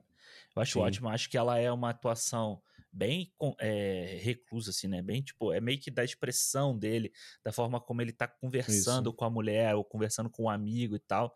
E é muito doido, né? A gente viu o Paul Dano ano passado fazendo o, o Riddler lá, o Charada, Charada. É. né? Que é uma atuação que ele precisa extravasar várias horas, fazer uá, aquelas coisas que ele faz, mas ele consegue Uhum. fazer o contido também em alguns momentos. E aqui no Fablemans, ele parece outro cara, mano. Ele parece um cara muito adulto, sabe? O, o, o corporal dele é completamente diferente. É, é totalmente diferente. Num ele parece um moleque, no outro ele parece um pai de família, realmente. Isso é muito Total. foda, assim, Total né? com peso no ombro, né? É. O peso que ele, o, o cansado e tal. Cara, o Paul Dano é um cara aí que já tá há um tempo tendo que ter um reconhecimento aí de premiação, né? Já tá um tempo entregando bom trabalho, né? É, desde o... Acho que desde o Sangue Negro, né, mano? Que ele já... Ele tá bem, assim. ah, do né? Pequena Miss Sunshine, pô. Lá atrás. Também, é. Aí ele faz o suspeito que ele tá excelente também. Mano, o que não, que não falta é trabalho bom do Paul Tá no Dano, filme sabe? do- dos Daniels, né, lá o... É, o Swiss Army Man Swiss. Army Man, é.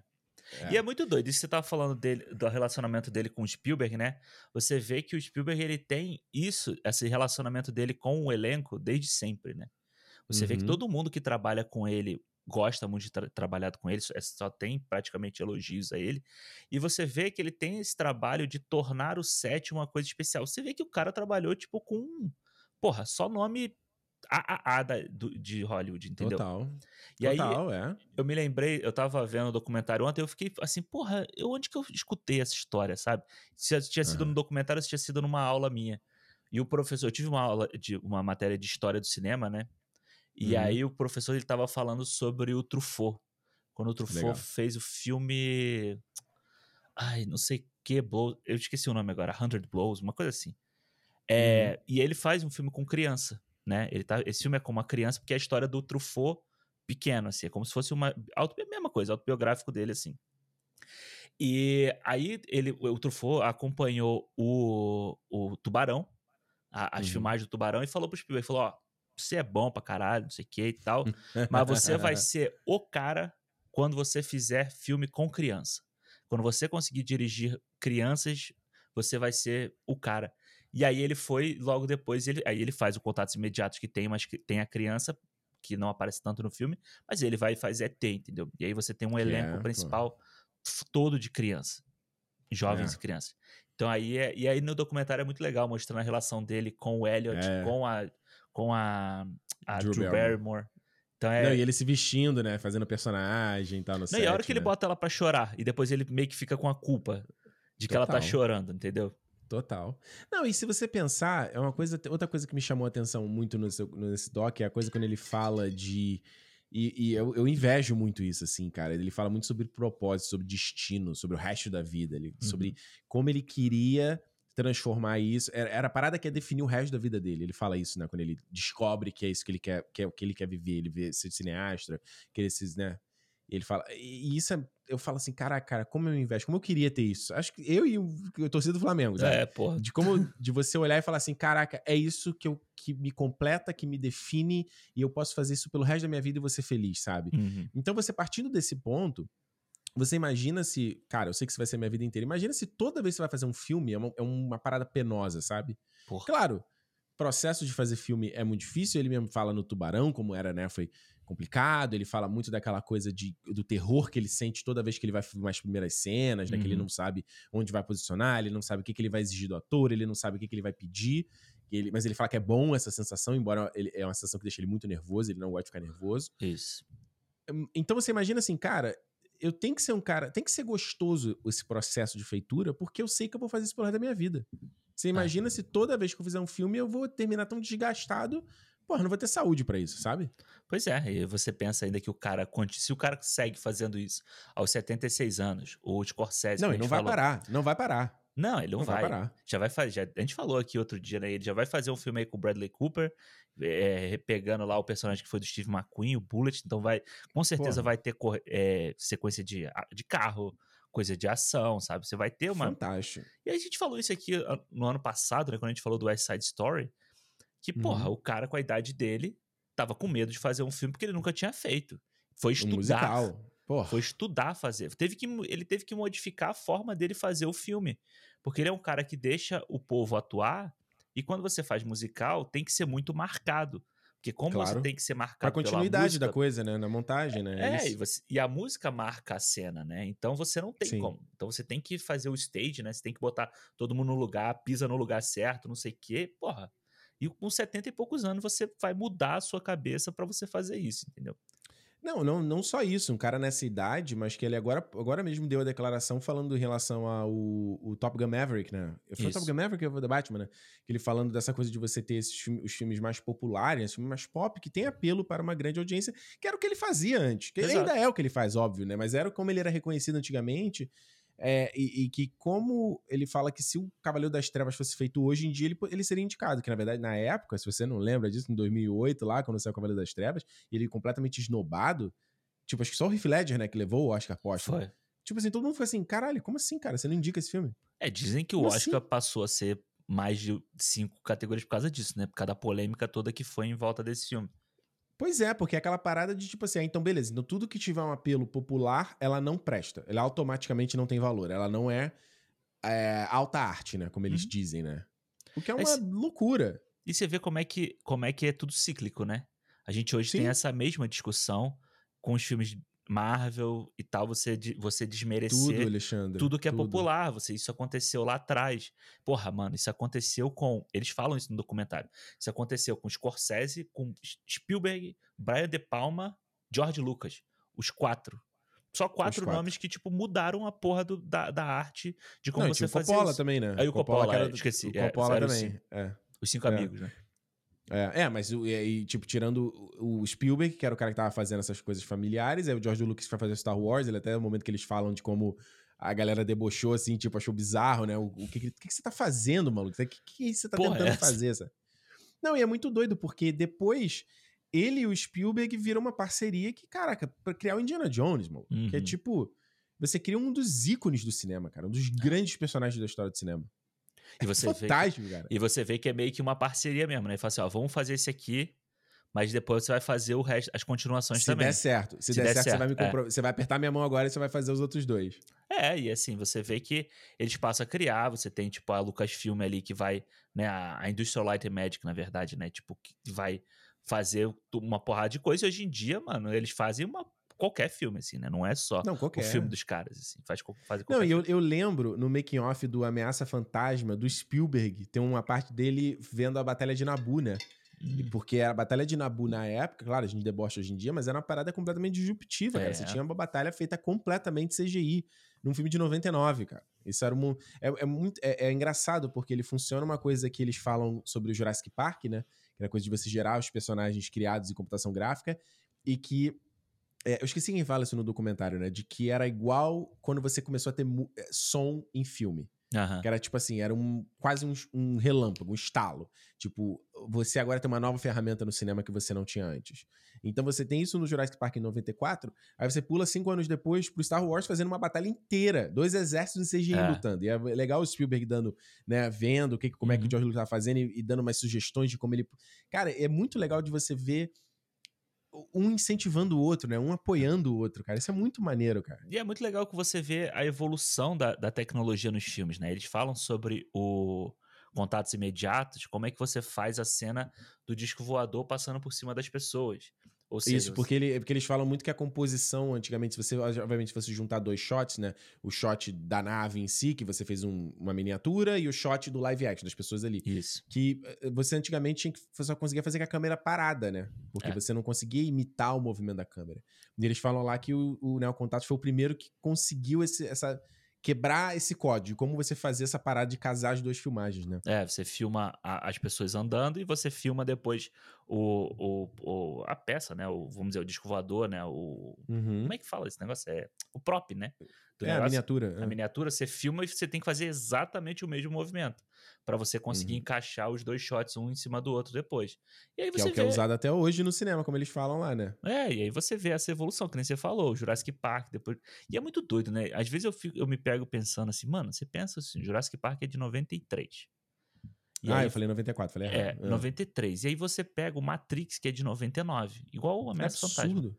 E aí É você absurdo, pensa, cara, é, é muito doido que na minha cabeça, a gente que viveu essa época, parece que o Jurassic Park e Matrix é uma década, é uma década, é muito mais do que isso de diferença. E hoje em dia você vê como os filmes eles eram próximos, né, de lançamento. Não, e não, e isso, cara, isso que tu falou é uma parada que eu tenho ficado. Quando eu, eu, eu tava refletindo muito sobre essas coisas, de, sei lá, em vídeo, em podcast aqui, foi uma coisa que me deu esse estalo de parar de ser tão. Ai, que seja merda. Ai, iriri, Uhum. iriri. Porque, cara, quando eu botei em perspectiva e falei, mano, o salto que o CGI dá.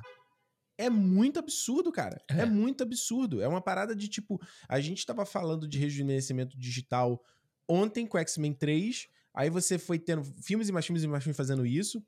Aí você teve um exemplo, claro, não é filme aqui, mas tipo, o Mandalorian segunda temporada e na temporada, temporada 3 do, lá no Boba Fett já era uma parada, porra. É. Aí tu vai ter agora o Han Solo, o Han Solo, o Indiana Jones, sabe? E a gente teve a, a Leia no, no Rogue One, sabe? É, então você- assim, Você pega o, o irlandês e o, e o salto que já vai dar pro, pro, pro Indiana Jones agora já é outra é parada. absurdo, mano. É, é- é- é impressionante, sabe? Aquela coisa da, da, da, da- de, de você, obviamente, você ter a criação dos personagens digitais, de você. Cara, aquela parada que a gente via quando era criança, que a gente conseguia ver o CGI e conseguia ver o live action.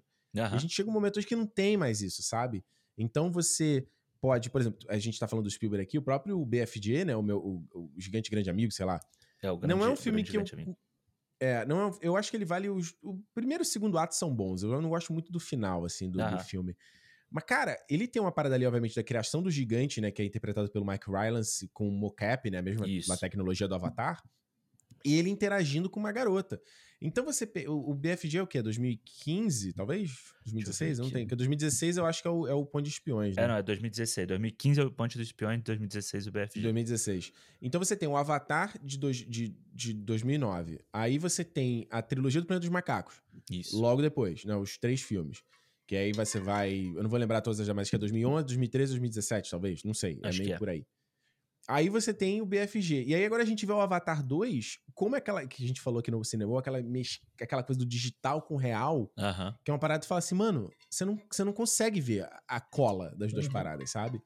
E, e o BFG tem muito isso, né? Porque o Spielberg, ele a câmera dele não para naquela. A câmera dele passeia pelo cenário com a É. garotinha andando e, e a casa gigante do cara. É muito foda essa parte toda, né? É, e até o, vamos dizer, a gente pegar por Tintin animação. também, né? É isso que eu ia falar, o Tintin é animação de mocap, né? Tudo feito com mocap. Então, tipo, Pois é. você pega os cenários do os cenários do, do Avatar, tudo, né, tudo CGI, personagens todos em CGI, você pega o do Tintin, beleza, ele ali ele faz mais estilizado pra parecer a obra Ele é um do- cartoon, né? Ele é um cartoon, ele não é. é, é. Mas é tipo, é a mesma tecnologia sendo, sendo evoluída o tempo inteiro, sabe? E eu acho que Pois é. e é muito doido a gente pensar que esses caras que, tipo, né, começaram lá, porra, fazendo esses filmes menores, filmes sem.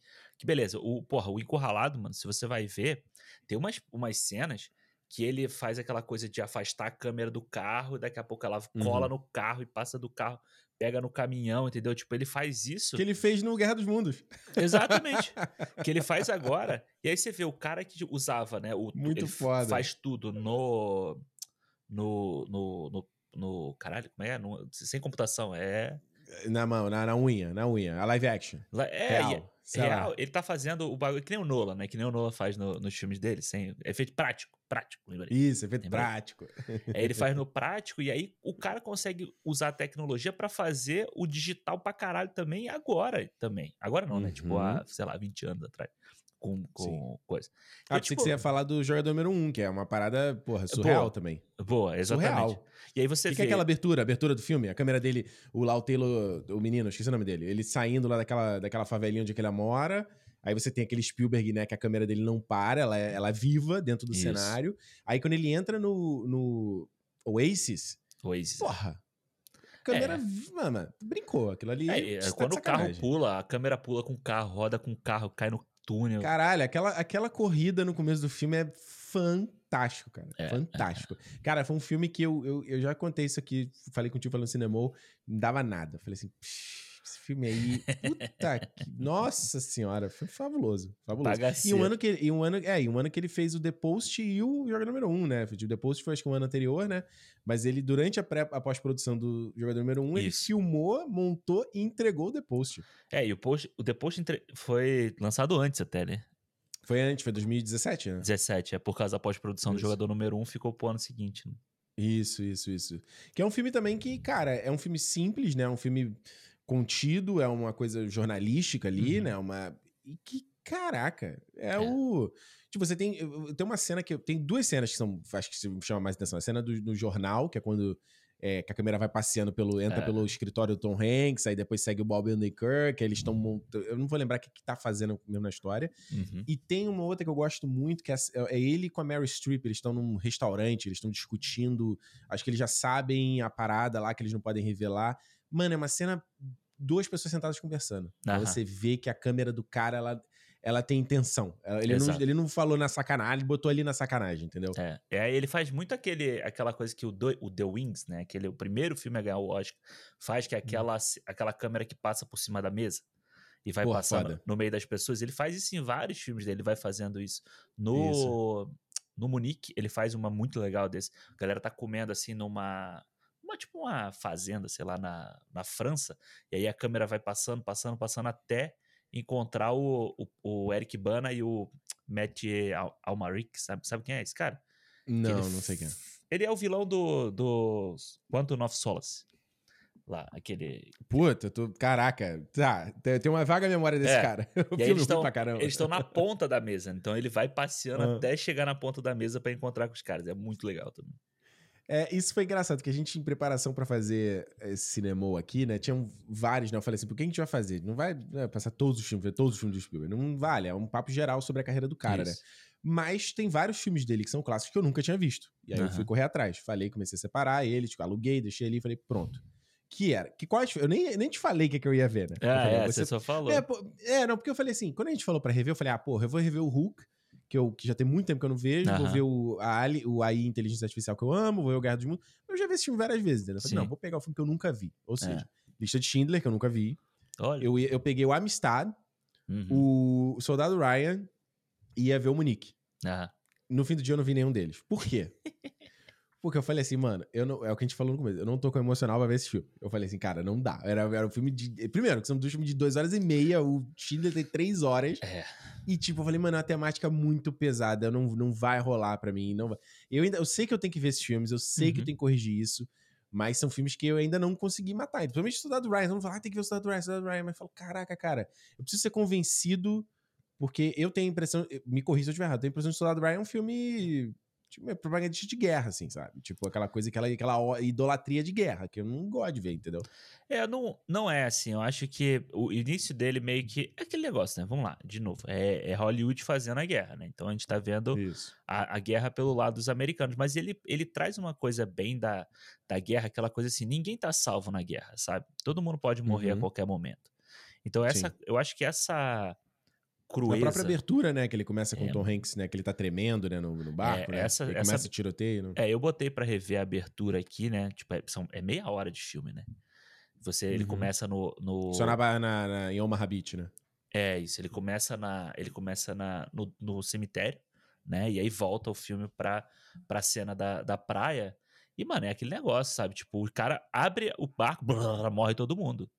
Tá ligado? Tipo, é uma parada assim. Você fica assim, caralho, você vê o peso do que tá acontecendo, do terror daquela situação. E tem outras cenas no Uhum. filme que ele, vai, ele faz isso também. Mas ele faz umas coisas muito maneiras, mano. Os caras estão. Aquela. Parece o. Depois. Parece aquela cena da, da Sociedade do Arnel. Eles andando um Hum. atrás do outro, assim. Aham. E aí ele tá, tá todo mundo andando num campo, então você tem o contraluz, né? Os, só os soldados andando, e no fundo tá nublado e você só vê as, as explosões, assim, puf, Foda. como se fosse o Foda. trovão, como se fosse um monte de trovão, assim, sabe? É, Foda. o, o, o Resgate do Soldado Ryan é um filmaço de guerra, assim. Se, se a gente pegar filmes de guerra, eu acho que ele é um dos, talvez um dos melhores que, que tem no cinema.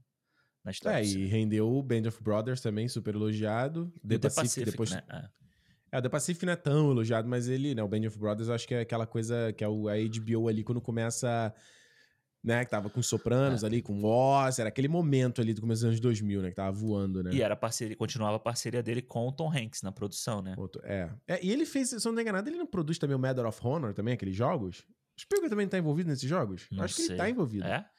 Acho que tá, sim. Caralho. Medal of é. Honor. É, que era mesmo naquela mesma época, né, temática. Porque, porque você vê, ele, ele vai dessa época, né, ele faz o Hulk, Hulk é, o Hulk é 90, não é? Deixa eu ver É aqui.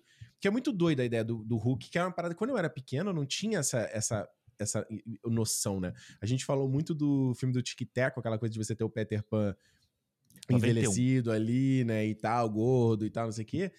E o Hulk já era esse filme. Só que, Aham. obviamente, ele não é um filme cínico, né? Ele é um filme fantasia, onde você. O Peter Pan, ele, ele abdicou a parada, sabe? Ele foi viver como um cara comum, assim. Ele tem que voltar pra Terra do Nunca. Quando- É uma sequência espiritual da animação do que dos anos 30, né? Da Disney. 30, 40? É, acho, Não, não, acho que. Não, Peter Pan acho que é 60. É, acho que é, é, depo- é bem depois, assim. Mas é isso, eu acho que é, É. é muito doido aquela, aquela ideia. de 50, você, 50. O Peter Pan é de 50. É, você, você tirar a pureza Hum. da criança, né? A, o- a coisa da, da cabeça da criança de querer ser criança eternamente e tal, de viver pra brincar e tal, e você virar uma pessoa burocrática normal, com família, com Uhum. obrigações, com trabalho, né? E o trabalho, ele trabalha numa Ele tinha empresa. esquecido da Terra Nunca, cara. É.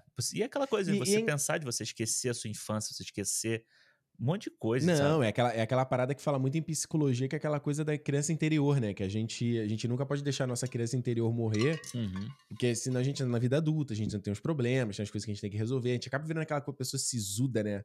Isso. né? Amargurada, de mau humor, né? Aquela coisa toda. A, gente, a gente não pode deixar essa criança interna morrer. Aquela criança que tem aquele deslumbramento, aquela esperança, aquela coisa toda, né? E é interessante você parar pra pensar, a partir desse filme e da carreira do Spielberg subsequente, né? Porque aí ele vem o de Schindler, né? O Jurassic Park. Isso. Aí, se eu não tô enganado, ele já pula pro Amistade, que é de 97, não é? É, aí que é, ele o, que, é lança um, que é um o- filme menos falado dele, né? É, ele lança o Mundo Perdido e o Amistade no mesmo ano, né? Ah, é que ele dirige o 2, é verdade. Ele dirige o dirige, dois, o é. 2. Tu chegou a ver o Amistade? Já vi há muito tempo. Não vi agora, não, mas já vi há muito tempo. Mas é, é um filme muito legal, mano. É um filme histórico, assim. Aquela coisa que a Uhum. gente falou, né? Tipo, contar uma história que, que merece ser contada. Assim, e, mas é muito bem feito. Porra, lançou o, o Husson aí pro, Pois é. pro, pro mainstream. cabeça. Pra, pras cabeças depois. pô. Mas vamos, vamos pensar aqui a alternância, né? Então ele tem o Amistade, depois da Amistade ele vem com o AI, não? Que é de 99, né? Não, pra aí tem Project. o, tem o Resgate outro Soldado também? Ryan em 98. Ah, o AI é 2000, né? Isso, 2001. 2001. Então, Isso. ó, aí você vai, então beleza, vai pro, né, dois filmes históricos, né? Amistade e, o- e o Soldado Ryan. E, e ele já trabalhando com Kaminsky, né? Na cinematografia nesse, nesse tempo todo, né? Que é o filme que Isso. já entra aquela estética que vira aquela marca do Spielberg, eu acho, basicamente, né? Aquele visual do Spielberg, né? É a luz, aquela a faixa de luz, né? Aquelas coisas todas que Aquele ele vê. ruído. Ruído, exato. É. É. Então ele, aí, vamos lá, dois filmes históricos. Aí vem o AI, que eu amo de paixão, adoro o AI Inteligência Artificial, acho um filme triste. Acho, eu acho que, cara, pra mim, o, o, o, a gente tá falando do Pinóquio agora do Del É, Toro. exatamente. o AI, ele é a vibe pra mim, entendeu? Ele É, é, ele é, o, ele é um irmão, ele é um irmão. Ele podia dar a mão com esse Pinóquio do Del Toro, assim, é, sabe? ele é uma releitura do Pinóquio com outra coisa, falando sobre tecnologia, falando sobre abandono, sobre um monte de coisa, né? É, e a gente já falou desse clichê aqui, mas tem que trazer daquela discussão com o pessoal, que já que a gente tá falando do Spielberg e sempre dessa, dessa má vontade, às vezes com, um pouco da abordagem dele, que era o final do filme, né? Que o pessoal sempre critica porque o filme que era do Kubrick, o final ali, quando É. o, o David consegue reencontrar a mãe, com a fada azul lá, interpretada pela, pela dublada, né? Pela Meryl Streep, Isso. que ah, aquilo ali é muito Spielberg, porque ele tem que ser family friendly, Aham. entendeu? E eu, fico assim, eu sempre que ouvi essa fala, essa fala, eu falo, mano, mas essa, essa parte é a parte que me destrói no filme. É? É a parte que me destrói esse final, cara. É a parte mais triste do filme, pô. Porra! E o cara fala que essa parte vai ser, vai ser Disney da parada, mas é, pô, pelo amor de Ah, Deus. mano, mas é aquele negócio, né? Porque, tipo assim, todo mundo, todo mundo quer que o, o Kubrick, porque é o cara que fez o 2001, fez um monte de coisa. Então, tipo assim, beleza, se tem o nome dele estaria envolvido no negócio, não, tem que o dele seria melhor. Ninguém nem viu a É parada. tipo, o, o, Kubrick, o do Kubrick seria, seria arte e do Spielberg é, é, é, de novo, lá, é né, pop. é a gente voltar na discussão, né? O pop não é arte, né? Tipo, o popular não é arte. Você fazer uma coisa que mais pessoas possam entender, mais pessoas, seja acessível para mais pessoas, não, é, não pode ser considerado arte, porque a arte é só o que é nichado para você que, né, que leu a obra completa de sei lá quem. É, cara, eu, antes da gente voltar aqui nessa ordem na timeline da produção dele, eu tô dando uma olhada aqui, eu, sem Hum. querer cair na parte dele como produtor, e eu tô chocado. Eu tô chocado aqui, porque ele é. pro- Não ele só ele produziu o Fablemans, produziu o West Side Story, lá na, o estúdio dele, a Amblin, né? Isso. Mas ele produz o Amazing Stories lá da Apple TV, essa releitura, né, que teve na, na Apple TV Plus, que não deu muito certo, mas ele foi produtor. O, a série do Halo, daqui da, da, da Paramount Plus, ele foi produtor do MIB, Uhum. do- da- inclusive do último com a, com a, Ah, é? a Tessa Thompson e o Chris Hemsworth. Ele foi produtor do Primeiro Homem, do Chazelle. Ele foi produtor do Bumblebee. Produtor de todos os jogadores do Jurassic Park. Uhum. Desculpa, Jurassic World. Todos os três filmes ele foi produtor. Aí ele tem. Deixa eu voltar aqui, ó. Peraí. Under the Dome, aquela série Under the Dome, sabe qual é? Que é do Stephen qual King. é. Ah. Produto... Cara, tem uma parte, tem uma época, uma coisa que é muito séria. Aquela Fallen Skies, que era uma outra, uma outra série também, ele foi produtor. Ele foi produtor daquela Terra Nova, que era com Stephen Lang, que era também Aham. de pré-história para que era a, ideia, a premissa era muito doida, né? Que acho que os recursos da Terra acabavam, aí eles levavam a sociedade numa máquina do tempo para o passado. passar, exato. É, é, eu lembro. Disso. É doideira. Mas. é, O que, que eu tava falando? É, é- o Cowboys e Aliens, ele produz lá do John Favreau. Isso. É, pode Harrison crer. Ford. É verdade. É verdade, eu lembro disso. Super 8 do J.J. Abrams, ele produz. Aquele Bravura Indômita que ganhou o Oscar, ele foi produtor. O, o, aquele. Eu não sei como é o nome desse filme, aquele Além da Vida, sabe agora é do, do Clint Eastwood com o Matt. Damon. Aham. Produtor também. Bicho, cara, é muita coisa, Alexandre. Aí Cartas você- de Ojima, ele é produtor. Aquele. Flag, aquele fla- é, o Bandeira, não, o Flags for Our Fathers. É, o Conquista ele- da Honra, né? Que é junto, né? Conquista da Honra, também produtor. O Memórias de uma Geisha, ele é produtor. Porque também ele é, ele é diretor do Memórias de uma Geisha, né? Não, é dirigido pelo Rob Marshall, acho. É. Caraca, cara. Lenda do Zorro, ele é produtor. Gente, é muita coisa, É, cara. muita coisa. é por isso que eu te falei, cara. Quando eu entrei outro dia no, no IMDB, no o geral. Impacto Profundo ele produz. É, tem, tipo, mil- Animaniacs ele é produtor. Ele é Ele produtor é. da Animaniacs. Se eu não me engano, ele Produtor da Máscara de aparece. Zorro. Se eu não me engano, ele aparece no Animaniacs. Tem um desenho dele em algum episódio. Ah, ele aparece no. Aparece no. Aparece no. Aparece no documentário. É um episódio do Pink, Pink o Cérebro. É do Pink o Cérebro, então. É. Ele também é produtor. Ele é produtor. Eu falei do, Missão do Mente Preto, né? Desde Isso. o primeiro, desde 97. Ele é produtor daquele Twister, sabe? Com o Bom. Bill Paxton. Que vai ter o É Bill 2 Paxton? em breve. É, o Bill Paxton. É. Vai ter o 2. Vai. Ele é produtor do Gasparzinho. Adoro Sim. esse filme do Gasparzinho com a Christina Ricci. Moleque, cara, é absurdo, Alexandre. É assim, tipo, É absurdo. é precisou absurdo, de é alguém. Pô, vou mandar meu currículo pra ele. Vai que ele produz alguma coisa que eu faça aí também. É, porra, não tem como. Fala assim, olha, A gente tava- sou muito seu fã, sou muito seu fã, me inspiro muito. Você quer produzir um filme meu aqui, não? Uma paradinha minha aqui, Porra. Cara, é absurdo, cara. É absurdo. Eu tava vendo aqui, ó, obviamente, depois do AI, ele já emenda um outro gigante depois, que aí pra mim é, é- é você fazendo a fusão do Dragon Ball de, tipo, grandes poderes de Hollywood. Uhum. Que é Tom Cruise e Spielberg com Minority Report, né? É, eu acho que. E é, é duas ficções, ficção científicas, né, raizona, assim, os dois um seguido do outro também. Mano, eu amo Pois é. Minority Report. Eu amo Minority Report. É mesmo. Eu tenho que dar uma nova chance. Eu não gostei muito quando eu vi a primeira vez. Eu tenho que dar uma Nossa, nova chance. Eu acho um filmaço, porque ele é um filme policial com o, o, a ficção ali, sabe? Tem essa discussão de, de, de prever o crime. Pre- Pre-crime, né? é, se, se vale a pena. Colin Farrell, né, tá no filme. Colin é- Farrell tá no filme. o Primeiro, primeiro filme dele. E o Max von Sydow, né, que é o. Que é o, o- o, vamos dizer assim, Hum. o burocrata, né? O, o chefe do Tom Cruise lá também.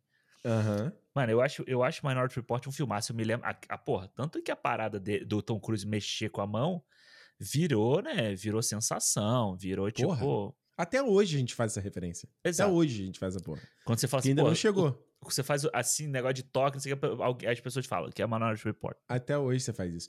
E é engraçado você ver que parece que o- Spielberg, ele meio que quebra um pouco o molde dele nessa, nesse momento, né? Porque, obviamente, quando a gente tá falando ali dos Spielberg nos anos 70, 80, ele tá fazendo. Ele, a gente vai falando, ele tá, vira mais binário a parada, né? Ele faz Aham. uma coisa mais adulta e mais séria, onde ele faz lá o Império do Sol, Cor Púrpura, e, e aí faz a coisa infantil, família e tal. E aí, quando você chega nos no- no- anos 90, ele já começa a quebrar essa barreira. Porque o É. Jurassic World é um filme pra família, mas ele não é um filme.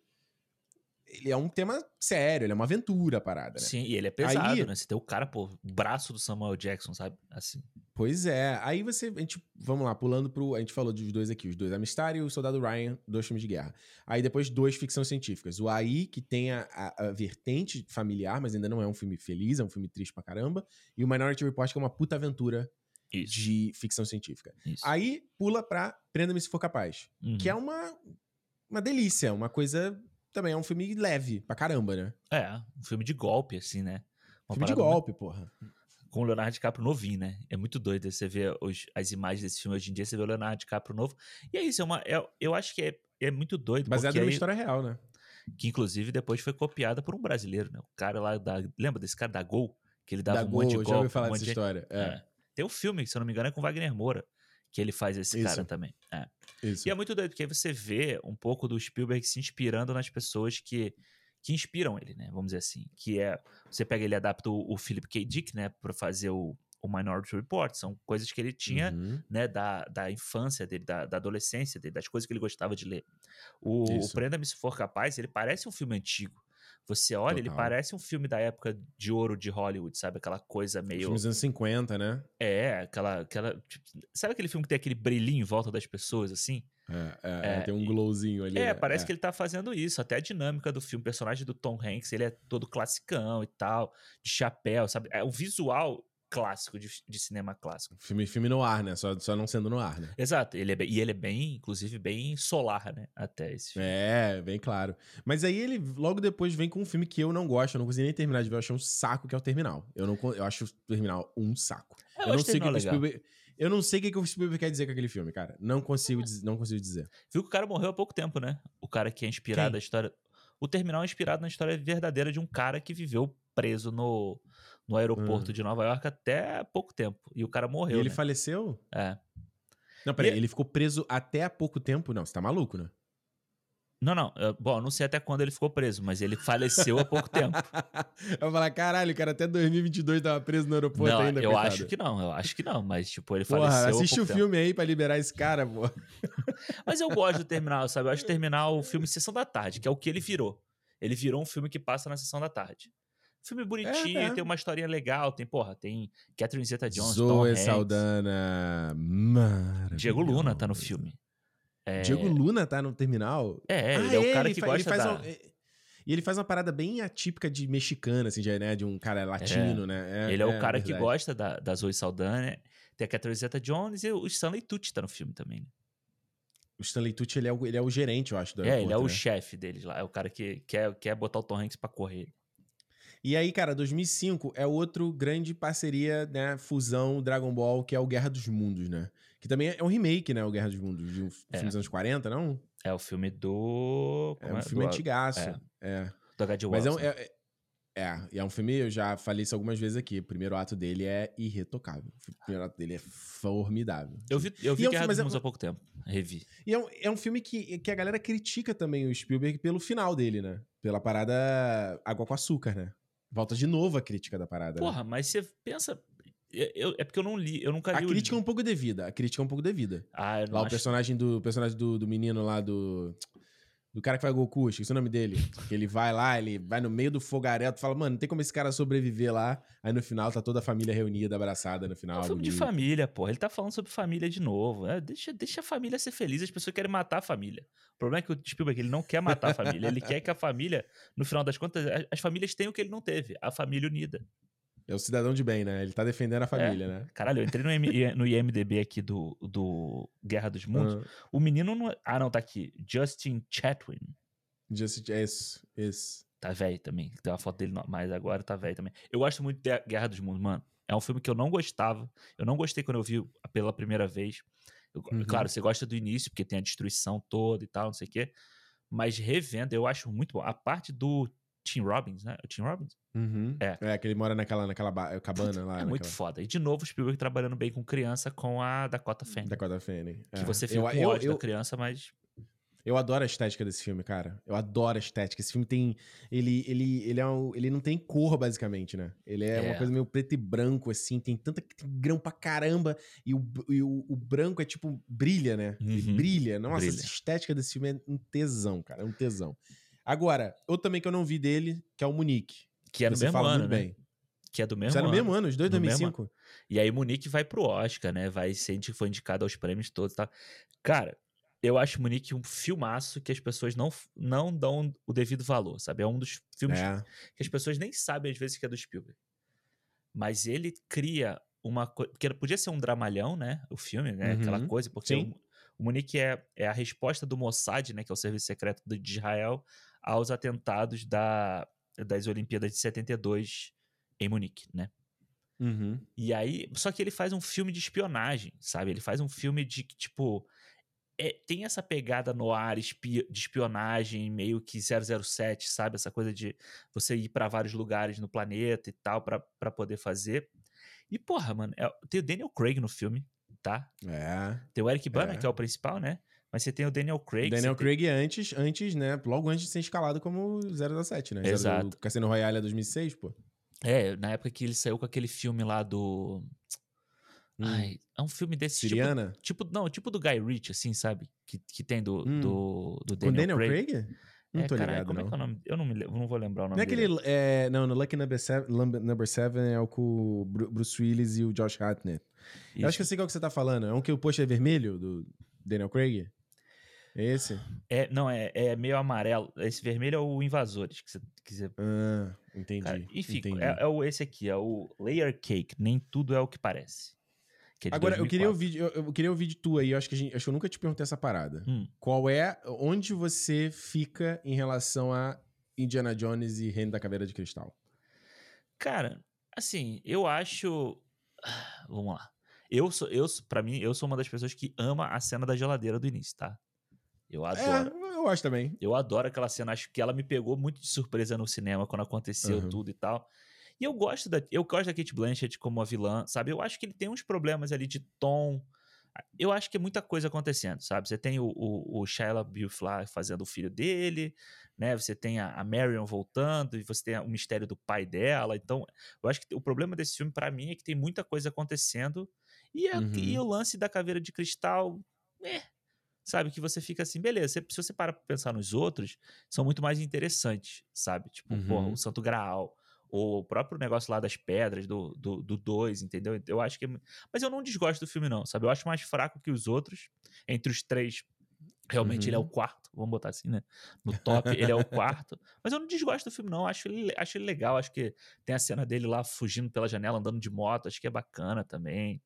Não tem. Não... Tem uma, uma coisa legal no documentário quando eles falam. Primeiro, dos, da- de como o, o Lawrence da Arábia foi o filme que deu a- o estalo no Spielberg de virar cineasta, né? Ele Você falou já assim, viu o "Cara, Lawrence da Arábia?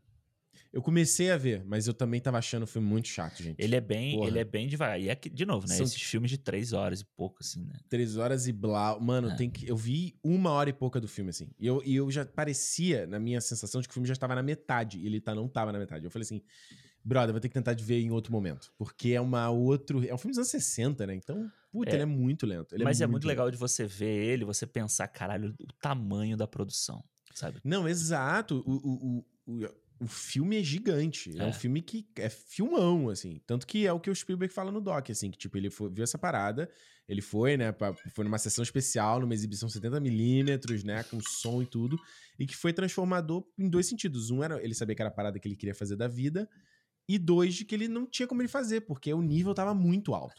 e aí, corta pro Indiana Jones, do George Lucas falando que, tipo, ele, que o George Lucas é produtor, né? É o cara que tem a ideia, a concepção do personagem. Isso. E que, tipo, ele. É, ele falou assim: cara, você não vai ser é, Lawrence da Arábia, você tem que ser um filme mais barato pra você fazer. Mas ainda assim ele vai ter um refino, entendeu? Aham. Ainda assim ele vai ser um filme pop blockbuster.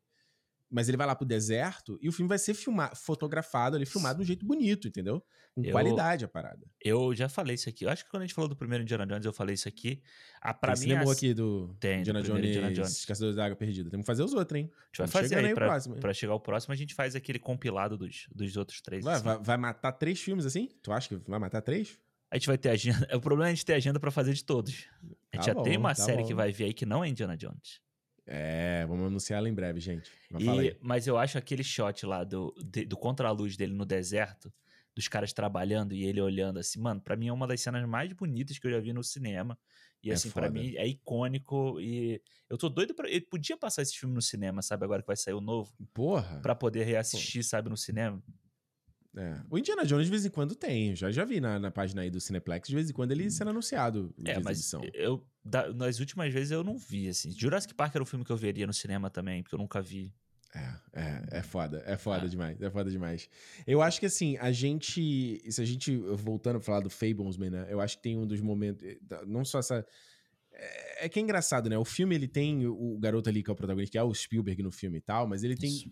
é engraçado porque ele, eu não acho que ele, ele tenha a, a vibe ou a presença de um protagonista, isso não é uma crítica, isso é uma coisa positiva. Aham. Eu acho que o foco do filme tá em tantas outras coisas que esse o, o personagem, ele eu até esqueci qual é o nome do, do Sammy. Deixa eu até olhar aqui, Sammy, né? É. Ele, e que é engraçado que é parecido com o nome judaico do Spielberg, né? Que ele fala no que não é Shmia, né? Ashme, é. É, ele fala que, que e você vê que porque você mostra como o, o, o Sammy, ele é o, a câmera basicamente, né? Ele é o olhar daquilo tudo acompanhando. Ele Exato. só vai realmente virar o cara o protagonista quando ele tem que ir lá encarar o bullying, né? Enfrentar o bullying, aí ele tá ali. E no final, quando ele dialoga com o pai, nessa cena do- da, É. da, da cozinha, e posteriormente, quando ele tem a cena final lá no lote da, da Universal, né? Ele Isso. vai lá e encontra lá o diretor, que eu não sabia que era o David Lynch, cara. Não? Eu acho que eu tinha Não te sabia. Não, é, não mano. sabia. Eu só fiquei assim, quem é esse ator, cara? E é uma cena fabulosa, mano. Fabulosa, fabulosa, fabulosa. E no Round Table, eu, não, é incrível, essa cena é incrível. E no Round Table de- dos produtores, se eu não me engano, do Hollywood Reporter, te- o Uhum. Fableman está em todos praticamente, né? Tem o de atrizes, tem a Michelle Williams, no de roteirista tem o, o Tony Kushner, e no, Uhum. no de produtores tem uma- a produtora do filme, né? E é muito legal as pessoas perguntando pra ela, tipo, como é produzir a biografia do Spielberg, né? E ela fala que é realmente assusta você pensar assim, né? Mas como ela já trabalha com o Spielberg há muito tempo, dá uma suavizada. E aí ela conta que o, o Spielberg ligou pro, pro David Lynch pra falar com ele. Fala assim, ó, tem esse papel aqui, você quer fazer ele? Não, não quero fazer, não tô interessado. Aquela simpatia que o David Lynch deve ser, né? Não quero fazer. E, e pum, desligou. Aí a- a- ela falou, porra, cara, e agora? Aí ele, calma. Não, ele falou pra ele, então tá bom, daqui a duas semanas eu te ligo, tá? Aí ele, não, Uhum. mas eu não quero. Não, daqui a duas semanas eu te ligo. Pensa aí, pensa aí, pensa aí. E desligou. Aí ela falou pra ela, espera, eu vou ligar pra ele daqui a duas semanas. E duas semanas depois ele ligou, aí ele Hum. falou, tá, me manda aí, me manda a roupa que eu vou ter que usar, que eu vou ver se vai servir, que eu vou, se, se vai dar certo. aí que eles mandaram, a figurinista já tinha preparado tudo e tal, mandou, entregou Ele na tá casa dele. interpretando o John, o John Ford, né? Ele O tá John fazendo Ford, um, é. um diretor real. Que, aliás, só um pequeno parênteses aqui, o, o, Ah. o Spielberg produziu, inclusive, um doc que tem na Netflix, enterrado lá, mas se você procurar, chamado Five Came Back, Muito que é um bom. documentário narrado pela Meryl Streep, onde ele mostra lá diretores lá clássicos do cinema, esses diretores que inspiraram ele, e como eles tiveram papel na- no registro histórico da Segunda Guerra Mundial. É, de Então, você criar uma narrativa dentro dos Estados Unidos a partir da guerra, né? exatamente. Então, e o John Ford aparece no, no- nesse documentário, né? É. E Dá aí- do trabalho dele, óbvio. E aí o, o- falou que o David Lynch aceitou e ele apareceu no set. Ele chegou para trabalhar já vestido. Ele falou, ele já estava com a roupa, Pegou o Uber, pegou o Uber com a roupa e o tapa-olho. veio de casa já vestido para fazer a cena e é isso aí. E é isso aí, acabou. Cara, eu sabe o que, que eu me peguei acontecendo comigo, Alexandre? Ah, A fala dele, né? Se a linha do horizonte tá em cima ou tá embaixo, ela tá boa. Se ela tiver no meio, é tedioso. Acabou. É tudo que você precisa saber sobre composição e cinema. Eu me peguei, quando eu tô registrando coisa com meu celular, filmando, é a mesma coisa. Eu falei, ih, não, peraí, a linha do horizonte tá no meio. Deixa eu botar pra cima, vou botar pra baixo. mano, é. Não, e, e revendo os filmes do Spielberg, você fica assim, ó, ali, ó. Tá em cima, tá Foda, embaixo, tá foda, embaixo, tá em foda. cima. Foda. Não, e a Foda. ideia no final dele quebrar essa quarta parede de um jeito diferente, da, da câmera tá posicionada com a linha do horizonte no meio, ela opa, se ajusta, ela, É. tem um- ela cata um cavaco ali, né? Ele Mano, pega e e foi uma muda. parada- ela. Me pegou completamente desprevenido. Alexandre tava no sofá que eu dei um pulo assim, falei, caralho, como assim? Foi muito foda, cara. Esse- é o detalhe de mestre, assim, da É, parada, sabe? é. E, é, e é de novo, né? Ele falando E assim, de ó, não se levar a sério demais, né? De não se levar a sério demais num filme autobiográfico, né? Exato. E é assim, falar assim, ó, eu aprendi, viu? Eu aprendi. O cara me falou Pois e eu é. aprendi. Eu acho que é. é. é muito maneiro. Esse final me surpreendeu, porque eu não sabia que teria isso no filme, sabe? Aham. Mesmo essa história sendo meio que famosa, assim, dele, dessa história dele na Universal e tal. E é muito legal eles Uhum. falando no filme, né, que ele era um pentelho, que ele ficava lá eh, dentro do no Enchendo o documentário, né, eles falam isso. Que ele ficava enchendo o saco, bisbilhotando, bisbilhotou a gravação de um filme do Hitchcock, do não sei quem e tal, e, e o povo, tipo, tinha que meio que espantar ele de lá. Porque ele ficava enchendo Ah. o saco. E aí Ele você vê- entrava no tour, ele entrava no tour que ia pros estúdios, aí ele ia pro banheiro e ficava no banheiro até ele ver o que o ônibus foi embora. É, porra, olha aí. É o, praticamente o, o integrante do Pânico, na época que o Pânico fazia essas coisas. O infiltrado lá, o impostor. O, infiltra... o o infiltrado. Falamos sobre Spielberg, Alexandre. Tem mais alguma coisa que faltou falar do pai aí? Acho que não, mano. Acho que a gente falou isso tudo aí. É sempre, que... se- sempre, sempre falta, né? Se a gente for pegar cada um dos filmes aqui, sempre vai É. ter coisa mais pra falar, né? Porque é, porque eu acho que tem tanta coisa pra gente falar. Assim, mas acho que a gente falou basicamente tudo, assim. Fica, é legal que fica quase um cinema do documentário e do Fablemans, né, também. Cara, galera, olha, fique, se você ouviu esse programa aqui e não, não sabe, viu nenhuma dessas produções, vai atrás do The Fables. O filme é uma delícia. É. E não é um filme chato, ai meu Deus, biografia. Não é. É um filme gosto, filme de família, aquele Spielberg clássico, assim, sabe? Aquela Sim. vibe maneira, assim, é muito gostoso. E esse documentário Spielberg da HBO, deve ter no HBO Max aí no Brasil. Acho é muito legal. Muito legal. Tem duas horas e meia, quase, duas horas e vinte, mas vale a pena. É Mas dá pra muito você ver maneiro. porque é uma quebrado. Você não precisa ver tudo de uma vez. isso. Mas ele é, é um documentário super bem editado. Uhum. E, e ele. E, cara, é uma história de um, de um, cara que, porra, ele é um dos maiores bastiões, um dos maiores. Cara, cara que fez o cinema, cara, sabe? Que, é. tipo, essa, essa nova Hollywood, né? Você tem a velha Hollywood, que não faz parte, né? A gente não nasceu depois disso. E você tem essa nova Hollywood, essa coisa que a gente tá vendo até agora, assim. E você tem esses grandes autores e o Spielberg talvez seja o maior deles, entendeu? Em tudo não só é, no que ele representa como profissional, como, como, a gente falou, como diretor, como roteirista, como produtor, mas pela variedade do catálogo dele, sabe? Pela, pela como é diferente as coisas que ele fez, como ele tem filmes diferentes, sabe? E que ao mesmo que eles são, sejam diferentes, ele ainda tem a cara de Steven Spielberg. É. Saca? É isso aí. Quer escolher aí, de repente, um três filminhos aí que tem teu favorito? Favorito? É, eu não vou falar, não vou, não vou colocar na minha lista nem os Indiana Jones, nem, nem o Jurassic Park, tá? Só pra... Isso, vamos tentar fugir, fugir. Não precisa, não precisa ser o favorito, favorito, mas filme que você fala assim, pô, esses três aqui são três que eu gosto do Spielberg, vai. Cara, eu vou. Tá, beleza. O Minority Report, eu vou colocar o Minority Report, o Contatos Imediatos. Boa. E. E. E. Uhum.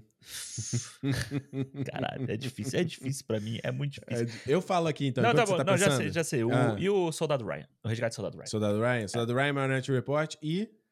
E o Contatos Imediatos. E ET, Contatos Contatos Imediatos. E ET, porque. Eu acho que tá roubando, fazer... hein? Faz o duplo, tá faz, roubando, a, faz a tá duplinha, roubando. faz a duplinha. Tá roubando. Mano, eu colocaria. Primeiro eu coloco o Hook, Volta do Capitão Gancho, que pra mim era um filme que. Mano, é, cara, quando eu vi que ia passar na, na sessão da tarde, falava, vou, vou ter uma tarde boa. Uh -huh. Vou nem dormir. Sabe? Se você geralmente se a criança ia dormir, é. eu ia dormir de tarde. Não, não, vou nem dormir, agora eu vou ficar acordado. Porque era, cara, o Robbie Williams, que é um outro que, tem, que a gente tem que falar aqui no cinema aqui, tem que trazer, porque é um cara que, porra, fantástico na obra dele. Ah, e como a gente falou aqui, nessa coisa de, de, de ser uma sequência espiritual da animação, é muito doido. Vou Pô, colocar e... o inteligência artificial, que eu amo também. Bo... Desculpa, não, rapidinho, não, não, não, o Hulk é Robbie Williams, Dustin Hoffman, é. Julia Robert e o Bob Hoskins, né? E Glenn Close. E a Glenn Close, exato. Eu falei, Glenn Close fazendo um pirata, um cara lá. É, é. Vou colocar também o A Inteligência Artificial manjado aqui, mas é um filme que para mim toda hora eu quase vou, quase, em vez de eu ver o documentário, eu falei, vou ver o documentário. Eu falei, não, não, não, acho que vou botar o AI. Porque eu, mano, eu, eu adoro esse filme, cara. Eu, eu, lembro quanto ele, quanto eu chorei aqui naquele final ali, ele me pega sempre, cara. Adoro, adoro, adoro. E vou colocar o jogador número um. Foi um filme Boa. aí recente que Tipo, eu já vinha numa onda que eu tava gostando muito do, do Spielberg de novo, sabe? O, o, o, porque ele, como o Tintin, eu achei mais ou menos, né? Gostei, ah. mas depois achei mais ou menos. O BFG também. Ah, aí o Lincoln eu não vi, então foi meio assim. Aí veio o Ponto de Espiões, que eu achei fantástico. É. Veio o The Post, que eu gosto e tal. E o Jogador Número 1 um veio nessa onda aí, nessa toada que tá. O Spielberg tá só filmaço lançando. É, e é um filme que, porra, é, é a celebração desse escapismo, disso aqui que a gente tá falando aqui, uhum. sabe? Essa parada que é brincar, é brincar de fazer de conta e que representa tanta coisa para tanta gente, sabe? É. Representa é. não só pra gente como espectador, esses filmes que marcam a nossa vida, que transformam, que, que cria laços da gente com os nossos familiares, com os nossos amigos, e que é uma parada que transforma até as pessoas que o fazem, entendeu? Que, como eu falei, usam isso como é, ferramenta de, de interpretação do meio, ferramenta de interpretação do eu e ferramenta de terapia, sabe? É de entender, de, de, curar os próprios demônios. E por isso que a gente ama essa porra, sabe? É isso, é isso né, Alexandre? É isso, é isso. Semana que Ô, vem. Não vai dar nota pro Fablemans? Pulou a nota? Ah, vamos dar nota? Não sabia. Quer dar nota pro Fablemans? Ué, tem que dar, né? Não? Cinco estrelas, não tem o que dizer. É. é legal pra caralho. É, não, eu. Eu dou... Acho que depois de tudo que a gente falou, porra. Não, mas a gente tava falando dele, né? Vai que tem alguma coisa no filme que não gosta. Não, eu, sabe que eu, eu dou cinco estrelas também pro Fablemans, e eu acho muito. Uma parada que eu acho muito foda no Fablemans é a gente pensar que o Spielberg, ele é um cara tão foda, mas ele é um cara tão foda que ele conseguiu fazer um filme com as memórias dele para que ele possa. Ele tem registrado no cinema. É uma penseira. Mano, ele tem registrado no cinema a vida dele. Ele replicou Foda. coisas da vida dele. Entendeu? Foda. E faz um filme sobre o, a, paixão pelo cinema também, que é o que todo mundo aqui gosta. Então, tipo, eu acho que é, é muito mérito. Eu acho que o Fablemans é um filme que me surpreendeu demais por causa disso. Porque cada vez que você pensa e reassiste ele, eu já vi duas vezes, você pega, Uhum. você pega mais camadas e você vai gostando mais dele. É muito foda. É muito- Verdade. Ele cresce, né? É. Agora, você para pra pensar, se a gente algum dia consegue fazer filme, tu teria essa manha de conseguir replicar visualmente coisas da sua infância? Porque, tipo, a gente viu no documentário as imagens. Tudo bem que, beleza, ele também tinha acesso a essa filmagem da infância, né? É. Então era, era, ele tinha uma referência. Eu falo assim, tá, beleza, eu vou lembrar eu na Morena Rocha Miranda. Porra, caraca, será que eu consigo lembrar? Esse é um difícil, cara. e uma coisa muito legal do Fablemans é que ele não esconde em momento nenhum que ele foi uma criança privilegiada. Sim. Ele, Pô, né? é, Alexandre, eu pensei muito nisso no ponto de, tipo, o cara tinha acesso a uma câmera quando ele era criança. Exato. E eu falei assim, cara, como eu adoraria ter uma câmera quando eu era criança. Eu fui ter câmera depois de, de adulto já, quando eu consegui comprar. Ó, eu peguei lá, lá na casa do meu irmão, a última vez que eu fui no Brasil, que Hum. isso aqui era do avô da minha cunhada, se eu não me engano. Quem tiver aí, vai dar um, dar um pulo aí no YouTube. Se tiver no Spotify, só troca pra versão em vídeo, vai. Olha aqui, ó. Super 8zinho, hein? Uma Super 8zinha, tá? Tipo, não tem filme, claro, aqui dentro. Você Aham. abre aqui. E nem coloca- funciona, né? Não funciona mais. Eu acho que não funciona, mas, tipo, a lente tá tudo intacta. Você consegue enxergar direitinho e tal, mas você colocava o filme aqui, fechava. Aí aqui você tem o. Vai pra frente De quem era essa câmera? Era do avô da, da minha cunhada, da mulher do meu irmão. Maneiro. aqui, ó, Pô, no isso aí gat- vai estar no teu, vai estar no teu, vai estar no teu escritório. Ah, com certeza. E aí que você tem, né? tipo, um gatilhozinho, ó, que você fazia rodar pra filmar. Aham. E é isso, aí você, ó, filmava. E aí é só imaginação. E é foda ele falando, o, o, o, Spielberg falando de como ele mesclava, ele filmava os amigos dele lá no avião, que eles conseguiram invadir a base lá. e aí ele colava com cenas do, da guerra de verdade. E quando o JJ fala da sofisticação dos efeitos especiais, que a gente vê isso no Fablemans, inclusive, né? Das ideias pra você fazer e, e simular Sim. tiro e tal, né? E aí você vê que Muito depois o George Lucas vai e apresenta o Star Wars pros amigos fazendo a mesma coisa. Substituindo as Uhum. cenas de batalha, que seriam os efeitos especiais, por cenas de guerra real. Pra mostrar Não, isso é aí na. Não, isso é, acho que naquele documentário Empire of Dreams, né? Império dos Sonhos, que tem no Disney Plus, ele, acho que ele mostra essa Ele mostra. Acho que ele mostra, que eu lembro de ver isso, é foda. Cara, enfim, olha, a gente só deseja que é muitos anos de vida pro Spielberg, porque que ele lançar, a gente tá aqui na primeira cadeira pra ver. Primeira não, porque a cadeira vai ficar uma merda, né? Cadeira do, da fileira H. Fileira do tá exato. A do meio. Semana que vem a gente tá de volta, gente. Como eu sempre digo, se é dia de cinema... Cinema!